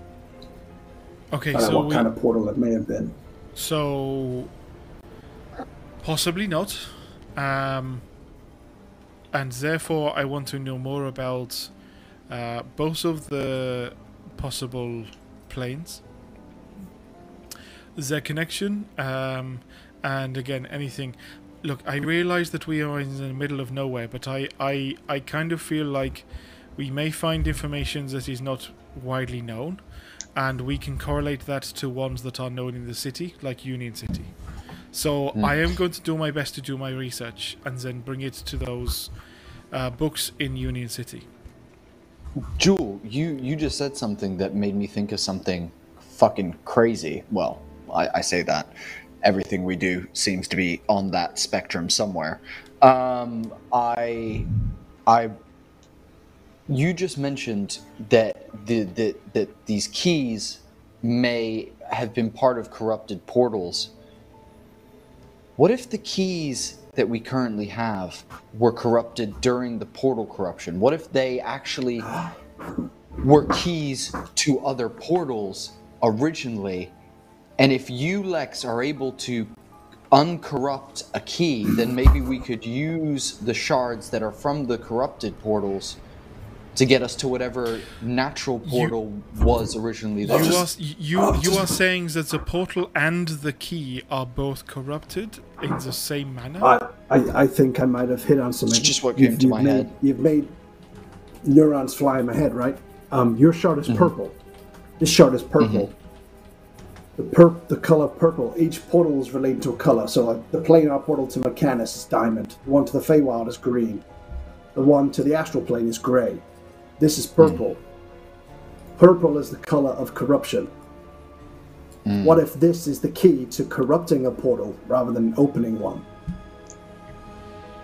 Interesting. Uh, you you mean that the, these keys would have otherwise um, glowed with a different uh, color um, before they This, were corrupted? well, I don't know. Where did you get your shard from? You, f- you came after your fight with Klein, right? Yeah, it was just in my hand when I woke up. And you came back back from the, the realm of the dead. Yeah, well, yeah, some some place where there was a, another dude like me in a cloak in a boat, been a little bit So of a dick. I, I think I need to look the into more. of the sea. If purple means corruption and this is a purple shard, whether this is, a corrupting power or whether we can use it to our advantage. Uh, DM, the um, the discussions about planes and portals and keys um, brings Jewel back to the conversation that she had with the Watcher, and about um, silver daggers and the astral plane. Can she make a history check or something, uh, just to remind herself? Does she? Does she think? Does she? connect that there is a a vulnerability with the astral plane and silver. Um, She may not know that, but was that a me make me a history or a? I'm just trying to think. Is this the in the realms of this sort of? No. So yes, we will say a a history. I'm going to stretch and say or an insight check based on what the Watcher said. You're trying to read insight into that message, or you can Yeah. just do the straight history, history check. I like insight. Out of interest, they're both the same number, but I like insight because of the lack of knowledge she would otherwise have. Yep. Um, uh, but it would be an 18. 18 Regardless. as you think on those words of the the watcher uh, and a single slice of silver you would assume that there is something about silver that puts you at an extra vulnerability within that plane within that place of existence should you get hit with silver, there is a there's something about that that poses more danger than normal weapons. Um, guys, you speak of um, trying to get to these places. Similar to when we were discussing trying to fight our foes in our dreams and thinking they were going to be vulnerable. What if our enemies were vulnerable in a different plane to where they reside? Um, not just of lack of it being their home ground, but what if we found a place where we could seriously take the fight to them?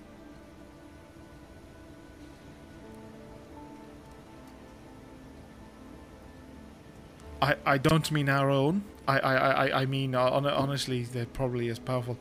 But you know what I mean? Uh, if they are good in Shadowfell, uh, anything like this, can we not try and fight them, draw them, pull them, push them into a place where we could hurt them?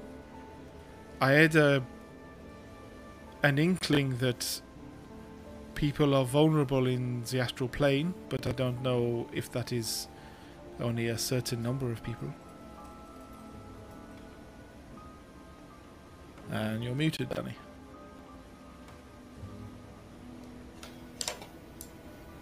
Rewind. Rewind. Try again. You, yep. You, you what? You just, If uh, talking backwards sounds like Russian, um, if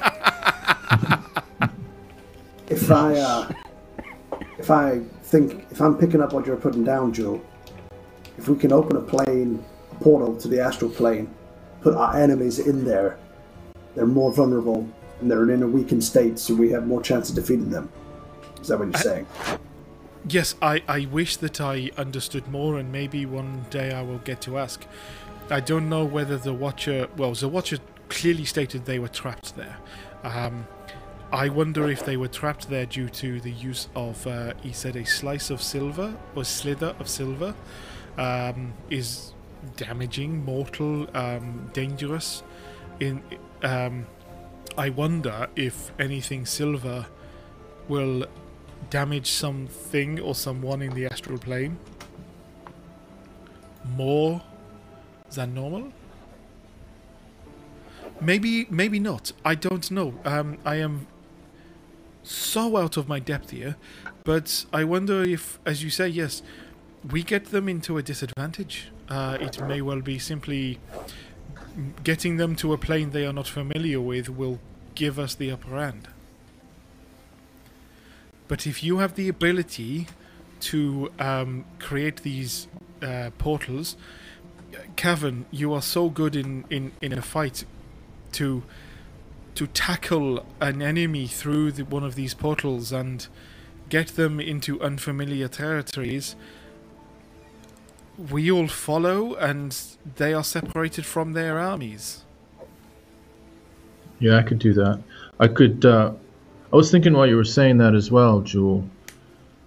Certainly, I, I. I mean, if if the opportunity arises, I'll drive someone into, you know, the other side of the wall if I need to. But what if we also what if we also pretended we were escaping and they were drawn in. It's almost like a, a little bit of trickery. You know how you try to trick a rabbit into coming towards you instead of running away from you or instead of holding its ground? So Yes, we trick it to attack us. Um, we pretend we're escaping and leave just enough time for the enemy to come through, and then the portal closes behind it, and now it's in Yes, this I mean, area that we'd want it to be. Of course, I, I, Edgius, I'm not this, uh, I'm not ignoring your your desire to work on our battle tactics, but that exactly is the type of thing that needs us to get close to our enemy, and then either draws them away or pulls them away um, out of battle and into uh, an area they are unfamiliar. if even if not this um, possible vulnerability. Well, Could do you I just- there's this there's this sick song that I once heard. It was uh it was called um it was called something something something spider something something verse. I I, I couldn't really get my head around what the song was called. Uh, but but it, it talked about this gentleman called Milos Morales, and uh, and he he used this strategy to fight these extra dimensional beings by hopping through not just one but multiple portals onto different what he, what what the song describes as verses but are like almost planes as far as I understood it. And and he he he battled these these these dudes on on multiple planes. I think it's not a bad strategy at all. I, I, I- think that's a good strategy I think honestly, if we go to their plane, wherever they are hiding, they are going to have the upper hand. Uh, we spend the least amount of time there, and we force them into what we want them to to be. like like we've just been saying there's there's a balance to all things what if what if each plane has like a balancing counterplane so Yes, like you know the, the, Shadowfell, um, we take it to somewhere else, and, and they will be vulnerable. like a place that's really bright like you know Well, like yes, like um, a like a stadium or something that has lots of lights in it or something like that I, I, I don't know. I mean, I am looking, you know. I left my uh, my, my my satchel down at the house, but I have my drawing. Um, We could find, we could we could circle which ones may be um, connected, as in their opposing sides. I like that. I like that. Right, let's let's get back. I need to go pack my shit and I need to get the fuck out of here. But Can what I- were you gonna uh, say, Captain? Lex, Sorry, let's walk no, and talk. I was just gonna say, is there a way we could practice this? Is there a way we could time it in such a way? Can we open portals and close them in sort of a artificial environment that we are stepping through them and then stepping out of them and understanding what the timing is and understanding what we could do, what movements we might have, so that we could lure something into the plane at the exact right times the plane closes behind them? Is that possible, or is it like a one shot, one and done? No, I, I do think we need to practice, and we, we know of friendly planes, well, semi-friendly, like the astral plane. We know we could we could go there. The, the Feywild, there's elements of that that we could just nip into and nip back out of. The portal's open for a minute. We could practice transversing, sure. And and Lex, is it is it as easy as deciding where we are going to go, or do we need to have anything else? We need a key. we need a key. Oh, so similar, similar to these these these little um, uh, uh, uh, rocks that you have picked Yeah, yeah. But we've got an astral plane shard necklace, so we can go to the astral plane. I've got Ah. Cog. I can use him as a key and go to Mechanus, I think. Oh, that's a question though, Matt. When we use the Star Touch crystal and the key, is the key consumed? I know it's consumed when we heal a portal, possibly, but is it consumed if we just open one? Have to try it and find out, wouldn't you? Yeah, don't use cog for that. Uh, You bastard! I knew you were going to say that. well, let's try cocktail and see what happens.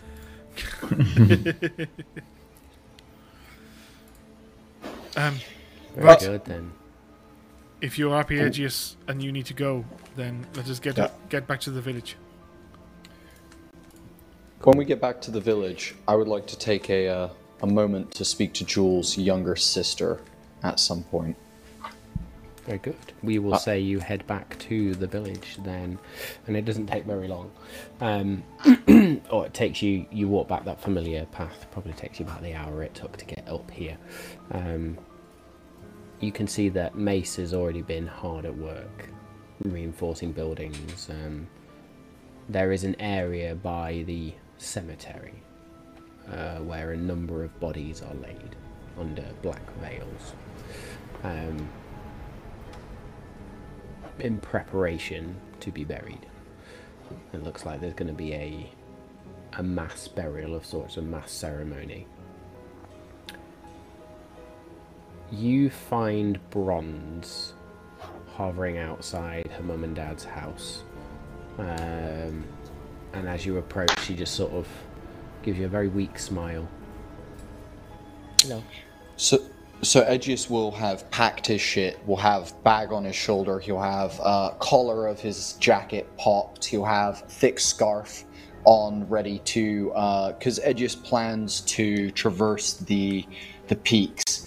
He believes that the temple that uh, Paige talked about is actually at the top of the closest mountain to Union City, and he remembers hearing stories about a temple atop that mountain. So he hopes to traverse the mountaintops. So uh, as he uh, as he's walking Jezebel to the to the edge of town and he sees Bronze, um, he's gonna go over and go, um, "Hey, little one, Hello. Um, I know we don't know each other too well, and I've been pretty abrasive in your company up until this point. Um, but um, you know, your sister is an incredible person.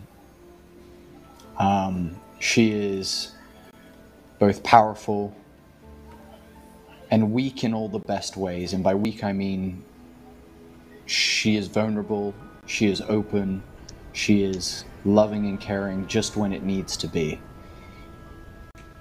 If you ever question what you're doing or wonder what path to take, I suggest simply asking yourself, what would Jewel do? For that is something that has gotten me through many things since I've met them as well. But um, the reason I've come to talk to you is uh, it's got to be a secret. So um, I have a rule. There's uh, there's different codes for uh, for for secrets. Code pink is uh, you can tell anyone.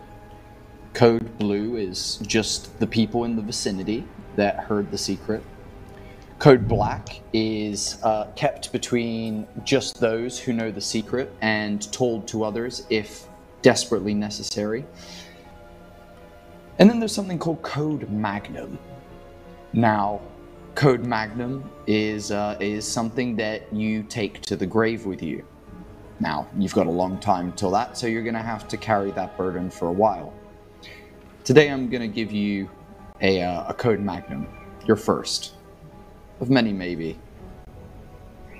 Edgius is going to pull from his back his folded rapier that is in a pan flute form. Um, your father is repairing a blade for me, and uh, I no longer need this. But much like your sister, I'm sure one day it will come in very useful to you. both as possibly something to charm, but also something to maim. Please be very careful with this. Do not use it for fun. This is not a toy. This is something that you use when you must. Edgius is going to unfold it and pull the rapier from its sheath and go, This is the very first blade I was ever gifted as a young man. And I feel it only fitting to give it to you. He's going to put it back in the sheath, fold it back up, and hand it to Bronze. And she shakily hand just sort of takes that pan flute and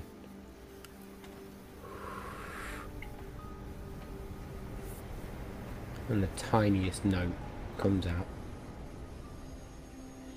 Thank you. I, think. Be brave. Love your family. Support those around you. And thank you for letting us into your home. I apologize for any disrespect I may have caused. And uh, one day, I'm sure uh, I'm sure there's a badge somewhere in our uh, in our agency for yourself. It would be a be a pleasure to have you join the detective agency. But otherwise, have a great time. Do your sister proud, and uh, I'll catch you on the flip side. Remember, rock the fuck on.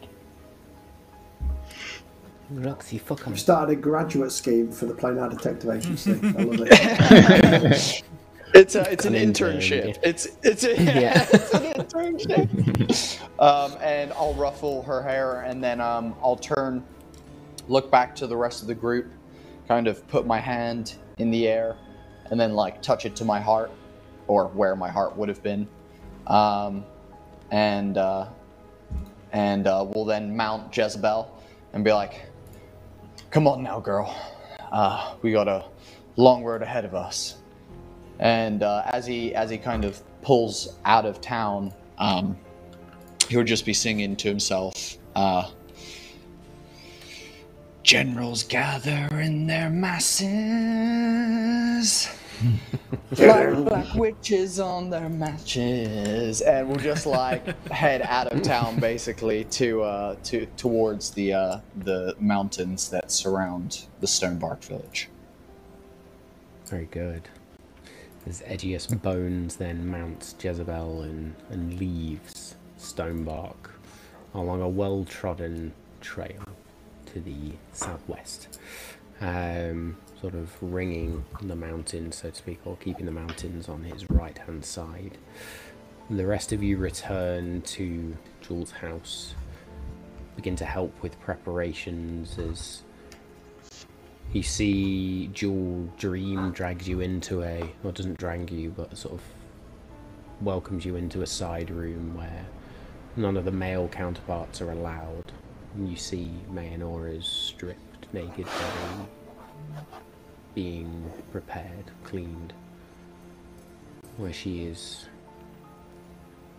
no longer covered in blood and her porcelain like skin just shines and there's that ruby red hair sort of cascades around her shoulders. The true beauty of Mayanora shines through. Uh, The Jewel dream see. just look at you and just says, "Such a vision. I will miss her." Are you okay, Jewel? To answer that honestly would take a while. I am getting there. I think we'll all be getting there for some time. Yes. Um. I I don't I honestly don't know what to do with. This was her dagger, and she pulls out the dagger from her belt. I feel like I want to lay lay it with her. But I will let you choose. I think the decision. excuse me. I think the decision, Jewel, ultimately falls to you. Um, lay it with her. Use it. You seem to have a thing for daggers, at least. Will this not be useful for you? Could it not be her final gift to you?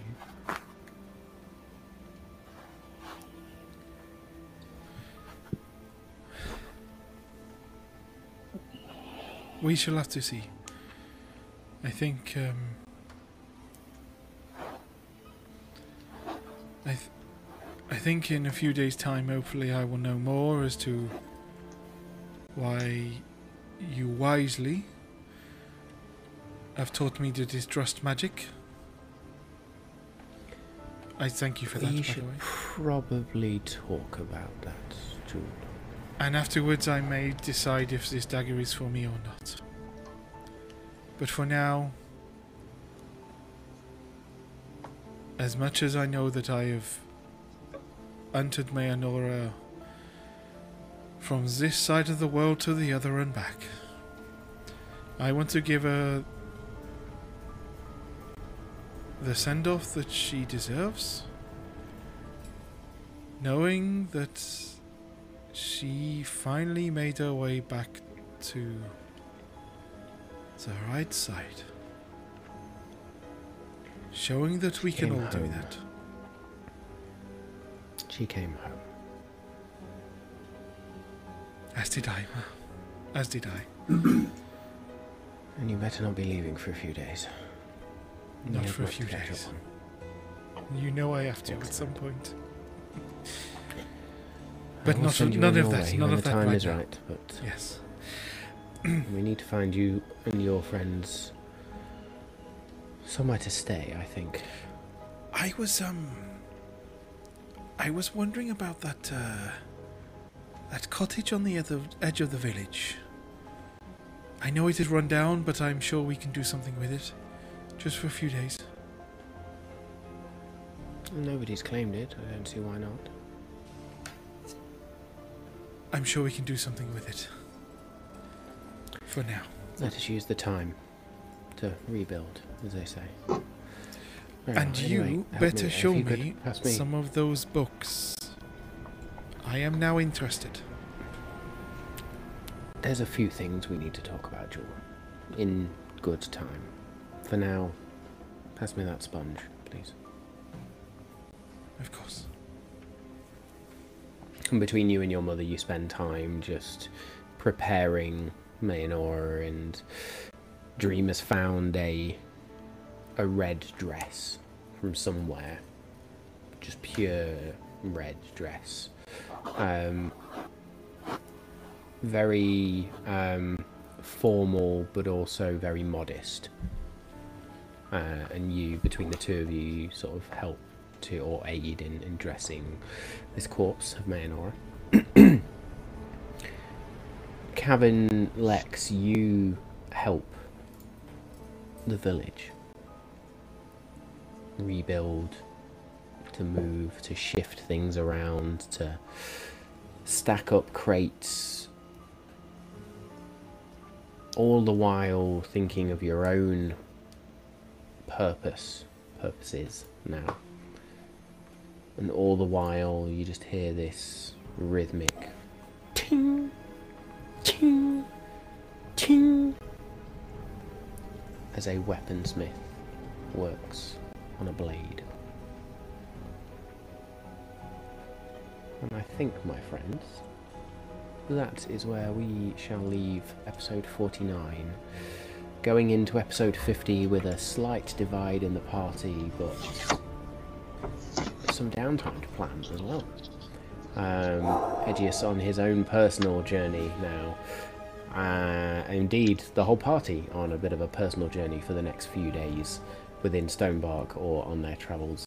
Um, so thank you all for joining us tonight. It's been one hell of a come down episode, and I think the title of tonight's episode was definitely apt. The price or the portal's price. Um, it gives, it takes, as does the the world around you. Um, so yes, thank you to my awesome players for being epic tonight. Um, those moments were phenomenal. Love the player agency that came out from everyone there and all the descriptions makes my job so much more or so much easier ultimately um, we will be back next week same time same place for episode 50 so please come and join us once again um, if you only caught half this episode then please catch the vod on friday or in podcast format uh, wherever you go and get your podcasts um, but ultimately, thank you to you as well for your continued support. We have been the Malt and Magic crew. This has been episode 49 of Campaign 2 of Malt and Magic. Stay safe. We love you all, and we will see you next time.